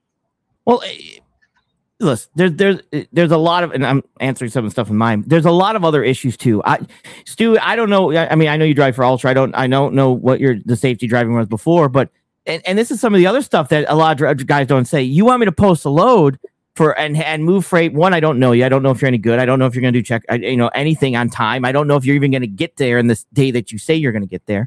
Or I'll tell you what I am seeing a lot of. A lot of people who will not qualify because of their safety rating now. A lot, a lot of people. And at that point, you know, should I pay somebody with a perfect safety rating? Let's say, should should the shipper say somebody with a perfect safety rating the same as somebody with 72 out of services? Like, first of all, they shouldn't even use 72. It's an exaggeration, but you get my point. Y- you see what I'm saying? So it's like, at, at th- this is also factors that get factored in sometimes, you know, but that drivers don't want to hear that. They don't want to hear that their records, they just give me the load, give me the load. I want the load. I, I'm worth this much. Why are you worth this much? Vans can sometimes be a dime a dozen. You know, I got another. I, I got another question for both both of you guys, which one? Sage and CDN. So, um, when you when you look up a carrier, typically, so there's always this thing about four one one, but Mhm. but are you guys looking up and understanding who you're getting as a carrier besides FMCSA stats? All right, so for, for me, it'll be quick then, because Rob's going to have a hell of a lot longer story on this one. Um, for me, it's fair. I only talk to the carrier. I will not talk to a driver. Okay, so I have to talk to the carrier because that's who I'm working the load through. Uh, I check the FMCSA record and see what their records are, and basically interview the carrier if it's a new one. Uh, if I've worked with them before, I might have notes in my system, but because I don't work with a ton, um, uh, most of the, my freight's going directly. My oversized freight's going to the people that I do know. 100% do know 100%. What if the driver is a carrier? If the driver is a carrier, I can talk directly to him. If he's, and this oh, is why you're getting asked these questions. Hey, are you the driver? Are you the carrier? Are you leased on? Because I'm telling you, there's going to be a fundamental change in this system. And I, I, I just see these brokerages eventually saying, look, I can't talk to you unless you're this. AB5 and that court case is going to change things. It's, they're already saying it is. Now, Rob's going to have about Well, a, that- a better answer for You know, this. mine's mine's pretty simple. The the number my first tool is like actually when I'm working on a load is uh is I our our TMS system is amazing because we have over thirty thousand carriers. So right. I'm looking in there to see if they're set up. I'm checking because we use RMIS integrated with it that if they're set up in there. Then secondly, I'm looking for notes because say an, another agent booked with them and had a bad situation, there's going to be notes about this. And if there's any notes about other histories, I see it. If there's no notes and they're all approved, I see I can I can check if there's any history that they worked with us, and they'll say because often these you know they'll say oh yeah I know you I said have you hauled with us before and they'll say oh yeah I hauled with so and so another agent. So if I'm questioning their service and scalability, I will go to TruckStop because I like TruckStop's carrier reporting tools better than DAT. Mhm. But I will also go to DAT and I'll check both because those two tools. If I go to DAT and I see that the carrier has one star, or I go to TruckStop and they have a report, because what I liked about the TruckStop over the years has saved my butt. They have a great tool where they don't uh, act as police, but what they'll do is if you have a concern with a broker on a, on a load where you're misled or lied or whatever, as the carrier, you can submit your complaint to the truck stop, and you have to include a copy of the load confirmation and details about the load. And what they do is they forward that to the broker, and they tell them you got seven days to rebuttal. And more often than not, when it's the other way, a carrier, a broker making a complaint to a carrier, Again, the broker will say, yeah, this driver lied. They didn't do this. They didn't do this, blah, blah, blah. They tell the carrier, you got seven days to give your side of the story. Now, once the carriers, if the carrier does reply within seven days, the internet truck stop will read it. And they felt that the situation was resolved, it just says they don't post it. But if they feel that the broker had some valid points and the carrier had some valid points, they actually then post the carrier's complaint and the carrier's rebuttal. Therefore, me as a user looking at that, I can read both and decide for myself that that was a one-off situation or not. And if I see a carrier, if I see some reports either on DAT or truck stop, either low ratings or issues, and I bring it, I will call them directly and say, hey, you guys had three complaints about this. Oh, that was a dispatcher that worked with us. He's no longer here, and so forth. And then what I will leverage as my negotiating tool, I'll say, look, you guys don't have a strongest rating. I'm willing to work with you if you're willing to show me. So here's the deal. Rate aside, you show me your level of service. In exchange, I will then put a positive report for you to help build your report back up. So that's another tool that we can use because I feel right. You may have, you may have had just like Carrie. You if you go out and Sandman hires three drivers and he has two rogue drivers that mess up his scores and you have a bunch of issues or they're swearing at shippers and bad they're not professional and they're, they're he his company is now banned to go to Ritchie Brothers as an example, right? Because of his driver's actions. Right? Just because you have one or two bad apples doesn't mean a business should go down. So I like to give people that benefit of the doubt. If you prove me wrong and you did your service was what was there, bad on me. You know, fool me once, right? And Right. but, so that's kind of my my theory of looking at. it. I look at mul- multiple tools, and then I I, I Yeah, and mine is That, basically that gives you leverage. Well, so so That- so no, my hold on, hold on, hold on. My channel. So that, that gives Rob leverage, though. It's kind of like, you know, I know company drivers that roll trucks and the company doesn't fire them. But you know what? Now nobody else is going to hire them. So they got the leverage to tell, yeah, if we tell you to jump, you ask how high. It's the same thing. So if you're willing to work with the broker that's had a couple of bad marks, that gives you, the broker, the leverage as long as you know that the, you know, and, and, and that's what it is. Negotiation is about leverage. If you're one of 10 trucks trying to get one load out of Denver, you got no leverage whatsoever. I don't care what your your service is. yeah, and, and You know, and, and, and unfortunately, we're in a market where a lot, you know, like if you're a new authority, you don't have as much leverage as if like trucking is, you know, Right. that has, right? Yeah. So it's it's about leverage, and and and Rob is smart because he's utilizing utilizing his leverage to say, hey, you know what, I can help you improve things, prove prove yourself, and boom, there you go. And then and then now he has a dedicated truck that is always willing to do his loads because he gave him that chance. That's the relationship part I'm always preaching about. See, and people I'm tend to argue with me on. I'm that. a little bit different on that, and maybe it's because I'm a control. I'm a control freak that protects myself and my, and my company and everything else. So I check the safety record and all that other stuff. Records. I'll go through that list and to talk to the carrier and see how they respond to the carrier. I do not believe in regards to post because I, don't believe in regards to posting things about a carrier. Now I have in-house stuff that none of you will ever see, but I have that. Um, but I don't post good either.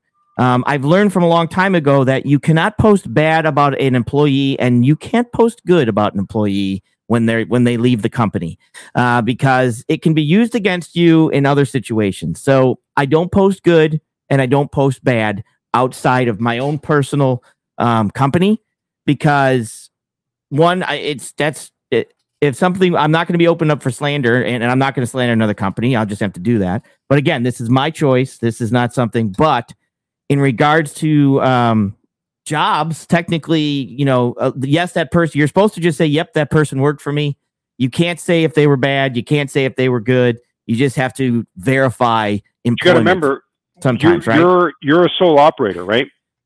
When you work amongst a large network, when you have 50 plus agents, we have a dedicated right. That's your in-house. team. That's we have, a, your. we have a legal person. We have a dedicated AP, dedicated AR. correct. We have like so we have so that's I can even like in some cases you're right. I don't always I only use that as an No, and extreme. this is your my, your my opinion. thing is right. my my forte to my customers is I'm a person focuses on needs. I understand what the customer's needs are for like sometimes they'll say, Rob, I've got a shipment here. This item that we you ship to us has a warranty repair. It's going back for warranty or whatever. I have to pay the freight.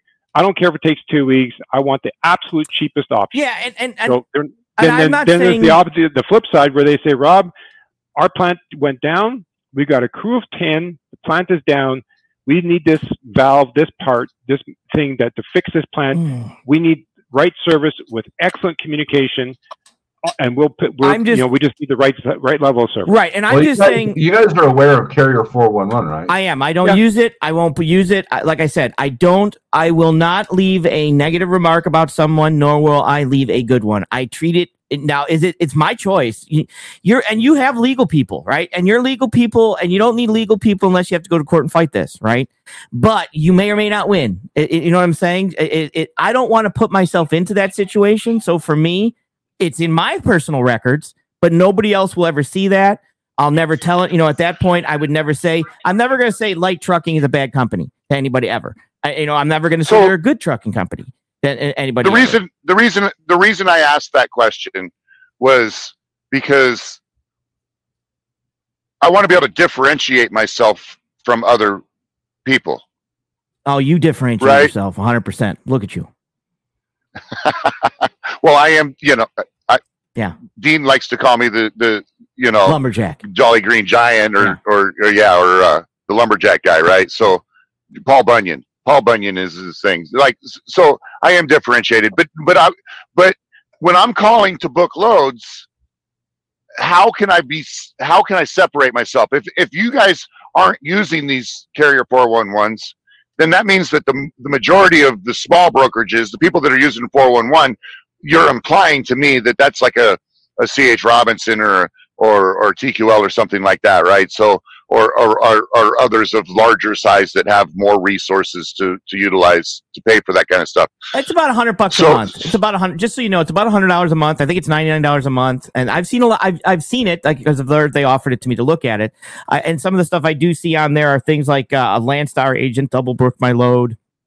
I'm sorry, double broke Yeah, my so- load and stuff like that. So what we do, so what we need to do then is sell ourselves on the service side as part of negotiations. Then for me now i'm not going to say everybody i'm just saying what i personally do is i won't leave a bad review i won't leave a good one i don't i don't feel uh, that that should right, be done but you can a- keep in on a- notes, and and if I Yes. service you well, yes um, yes then and and and and references, right? Hey, you know, call call call my guy over here at this brokerage correct because I've ran I've ran 400 loads for him and I've had one late delivery and no late pickups. correct and i know you're not an Right. employee but it's just i just keep that rule for me i just keep that that standard that level for me because it's just just it makes my life easier But, uh, like our company uses, I see, I see in the like my. I'll I'll be honest. Like when I talk about when I go to the truck stop and DAT, I only go when I see new carriers. But we have such a, a vast right system that in-house nowadays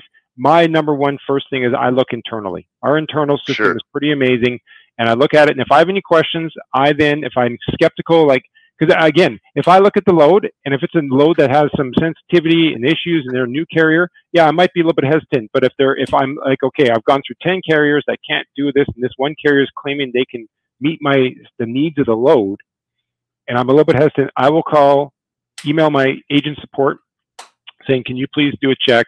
How many loads have we done with this carrier? What other history can you dig up about them? And they do their homework because they got the tools. But we do 411 is in our it's in our uh, wheelhouse as far as internally within our, our network there. So Yeah. there.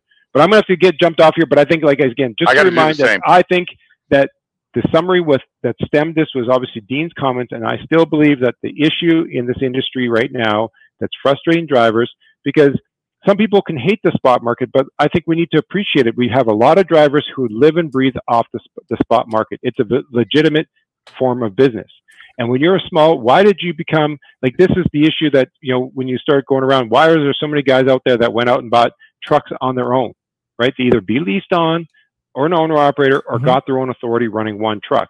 We have to appreciate that that's what they're doing. They wanted to run their own equipment when they want to run, where they want to run.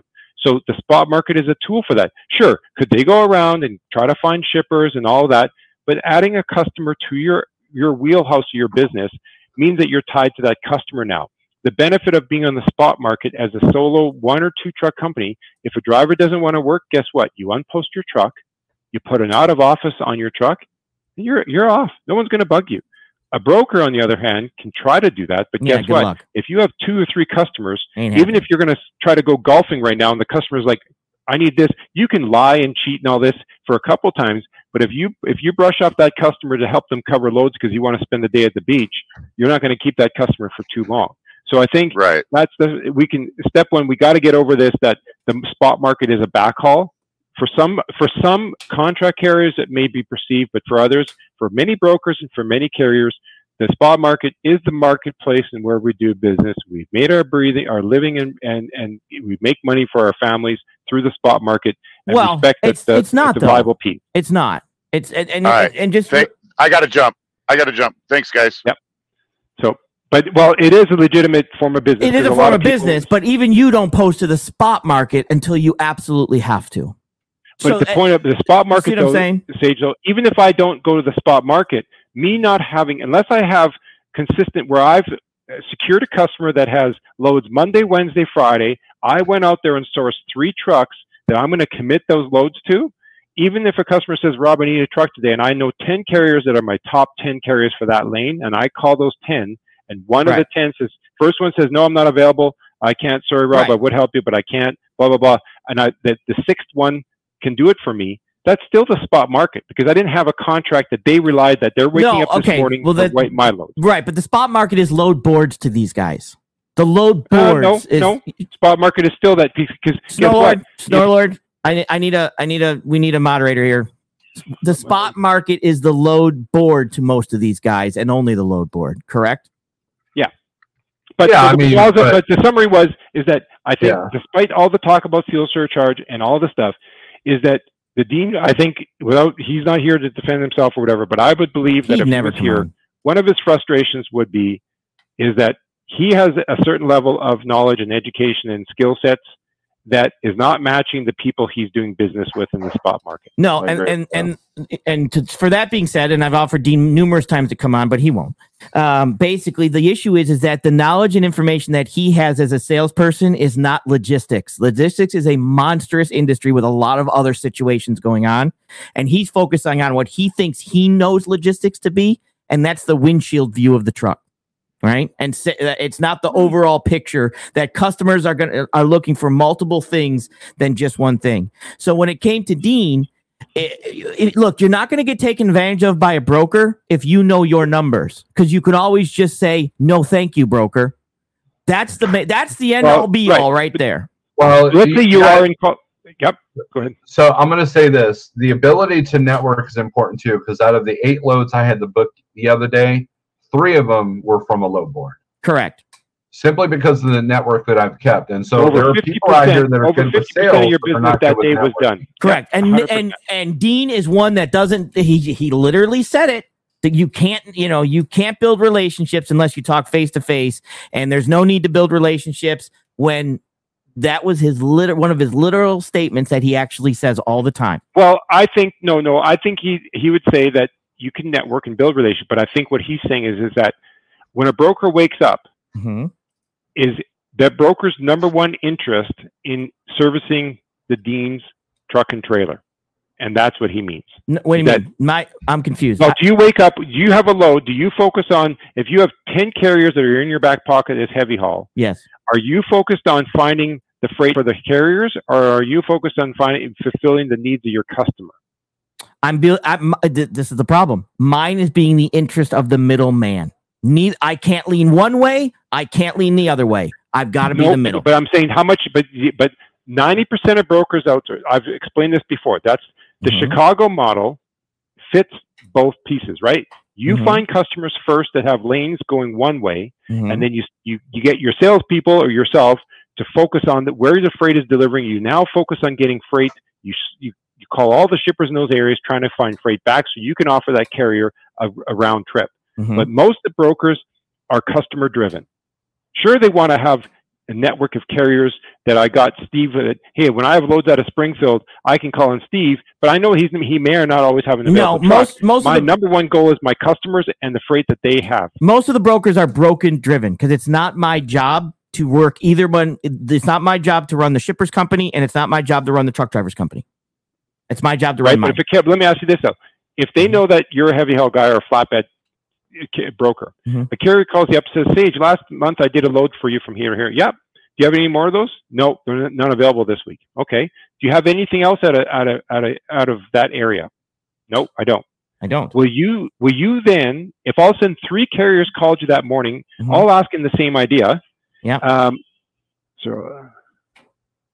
Um, I know. What if- well, will yeah, I then no, look if- for a customer? Would, would, will you change your business model that if all of a sudden you're seeing carriers calling you for freight out of those areas? Because that, one, that's an indication. I had that last week where I had this Mhm. load from I had a load out of Houston for net for the week after, but I was getting calls upon calls, carriers saying, "Oh, I'm struggling. I can't get out. I can't get out." What does Uh, that tell what- you as a broker? what- that means that I can drop the rates Correct. because carriers are struggling to get out. So Correct. that's a supply demand thing. Correct. But the point is, I get carriers all the time calling me for freight. I can't. I don't have the time. I would. I have one. A carrier called me the other day that they asked me. They said, "Rob, you you pick up out of this place? Yep. Mm-hmm. Uh, I'm seeing freight in this other lane. Can you see if you can get that lane?" They Sure. specifically give me a lane that another they're- broker's doing that they would rather me do it. Sure. So they've given me an in percent. the point is I get carriers all day with truck availability, emails, phone calls that I could easily have a couple salespeople working for me that I take, I, I could sit down. You could be the middle person where I sit down with some carriers, talk to Steve and, and, and the carriers he's with and say, where do you need help? And he says, well, we're always looking for freight out of here, here, and here. I can deploy and start doing my thing Mhm. to find freight in those lanes that Mhm. would meet, match his needs. In theory, as a broker, you In- could be in- doing that. in theory, you could do that, but then you better hope there's more of him. Right? Because what happens when you run out of him? Now you're looking, now you've got, so if you're building a business on that aspect, then you better have more access to trucks on that. Right? That's right. Okay. That's right. So where Dean, where, like I said, and Dean's welcome to come on. He was always welcome to come on. So with the lack of him, I'm giving him opportunity since he doesn't want to come on. I'm, where Dean's point was was that brokers are always taking advantage of truck drivers. They're not, and and I and he said it numerous times before. You need me. You need me. You, you broker. You need me. And the pro and the thing is, is that I have seen shippers need trucks, couldn't get trucks, and buy trucks. I have never seen a truck driver buy a manufacturing plant because they need freight. Right? So we actually have to understand who feeds who at that but to point. Dean's point, and I think everyone that's been on the chat and that's been on this call will have experienced some pretty bad brokers. Yes, 100%. But Bad information. They're very loosey goosey. You could tell that they're, you know, they're just not. They're not. They're not a bit like they're. They're a broker. They're doing the business, but, But- you can tell that they're either sitting in their car, they're laying in bed with their girlfriend, they're at the bar, like who knows where. But they're not. They're not focused on your best interest. They're just. They're they're they're they're flogging out freight. You know what I mean? Like they just got these loads and they're it's not flogging it out there and hoping for the best. I- right? When I Well, let, let me let me make this clear. So I have a a big brokerage that I, I go through one guy. Mhm. I, I'm not under this guy's that that that I'm his first priority. I understand that his customer is his first priority. He's using me Correct. just as much as I'm using him correct. for the ability to not have to post the loads. Or I can say, hey, I'm looking at this logo in the Denver. If you get me out of there, we'll we'll make a deal on both loads. You know that kind of thing Correct. and and the dean and I have never um, agreed on the relationship thing. I did a separate video about that, a recorded video, and and he disagreed, and and we've always had that discussion. He has an argument with everybody, with Sage, Everybody. with Sandman, with with Pigtail, and and and look, it, it- it's part of the game.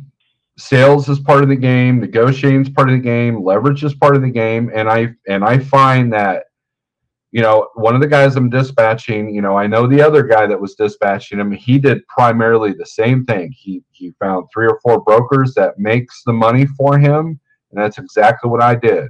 And that's his. It's what I did for my own truck. That's what I do for a lot of my trucks.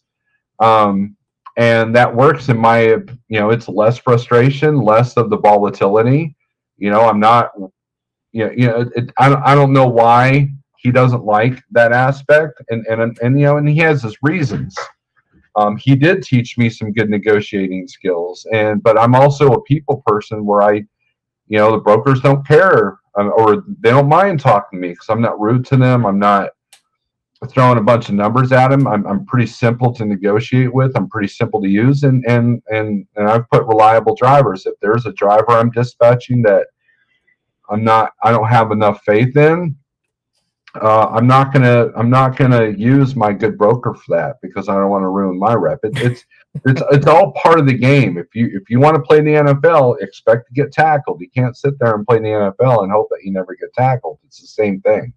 So Yeah, But- exactly. every industry's got it. So maybe Yeah. I'm gonna have to jump off, guys. But I, like I said, Eric, at the time when the call went down, I couldn't get on to you. I was just kind of, I was coming in because Dean wasn't there, and I thought I didn't know that you know his background. He, you didn't give that context, and so I was just Well, saying, hey, yeah. I'm gonna come in there because I want to. I, I had, I only have limited interactions with Dean, but my interactions with him is that he was a super smart guy. And what his comments about the fuel surcharge, I've always felt as a broker, I wish the spot market was required to, to provide a fuel surcharge because that would help protect, even though it's a cheap lane, we know at least the drivers then would be guaranteed to get a little bit of a rate per mile plus a fuel surcharge. So it just would help protect the carriers from a broker standpoint to help. What can we do to help protect? I kind of thought that is something I wish we could do. And that's why I came on. I wasn't trying to bash anything or it, Sandman and I wasn't, I just happened to, because I couldn't get to your Google number. It says it wasn't working. So I thought, Yeah, well, 'cause Sandman was on. yeah, so I figured, well, I had Sandman's number, so I'll just call him and see if we can come in. So it was, and actually being merged, I must say, from anyone that ever does it, it's not the greatest experience because half the time I couldn't hear stuff, and I and I, I had turned off the the YouTube so there wouldn't be feedback, so I couldn't really see the flow. Like, you know, when you're on a merge call, I have to say from experience that that was not a good experience for me because you're not. It doesn't. I don't feel as engaged compared to what we've done this morning. I think Right. Oh, a, a a little a little tip: if you click on a link from a video, pause the video, and you can still see the chat do its thing. Yeah. Right. Yeah. Well, no, now I've learned that like even this morning now is I just mute. I have uh, the your your your YouTube channel going on the other screen, Mhm. and I just mute it, and then I Yeah. can still see everything going on that way. So, anyways, well, thanks for the time, Steve, and the platform, and uh, uh, I don't know if we solved anything, but we had a great discussion regardless. We killed three and a half hours at least. So well, we haven't, yeah, day, we Rob. didn't solve the world's problems, but we just had a good time doing it. That's all. Right. Okay, have a good weekend, everyone. See ya. Yeah, and and for me, in regards to it, uh, like I said, he he he stepped into my show and welcome to the war zone.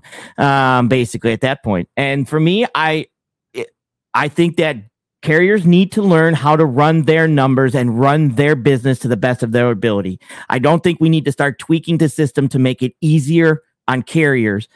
They need to know their money. They need to negotiate their money. They need to know their rate. They need to know what they want for profit. And if they can't figure that out, get out of the game. It's it's not a friendly place to live. If you can't make it, if you can't figure it out or learn it, because a lot of people go to Snorlord and learn it. Don't just say I'm going to do this, or, or oh you can't figure it out. We'll give everybody a fuel surcharge to make it easier so you can survive longer. Because you're just at that point you're just providing the inevitable anyways. You're just torturing the animal to eventually is going to die. So at that point, you know, learn your numbers or get out. That's business. That's how it's always going to be. And I don't know what to tell you. All right, Sage. I'm expecting 80% of your revenue created from your live stream. Yes, Spectre. So Yes, Spectre. Actually, I was on yours, and you actually have my photo on yours, just like he did, but I don't have his photo on mine. So I expect 80% of yours. Right?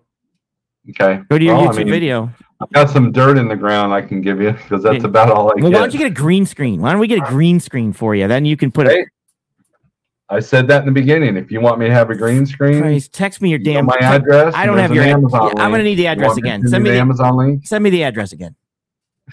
All right. All right, I'm leaving. Thanks for coming in. All right, let me shrink this down here. I think I'm still live on mine. Yeah, that that that's new rule.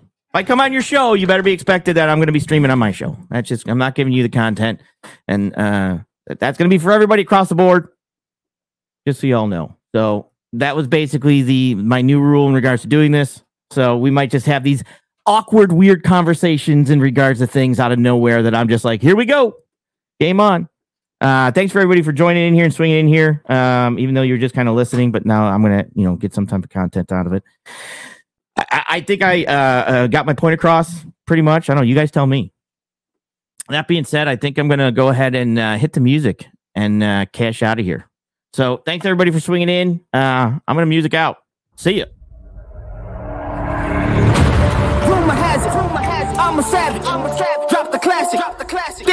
Thinking back, drop the the classic, drop the classic. To establish, that the magic, that the magic, saw the magic. Got a mask, got a mask. Who was was that? Living legend, living. Lethal weapon. Mastermind, never tired. Tell them all, tell them. Big dreams, I got big dreams since like baby. I've been joining forces with the likes of an 18. Jumping off of buildings used to be so stimulating. Now I'm reaching new heights. I'ma need the off whites.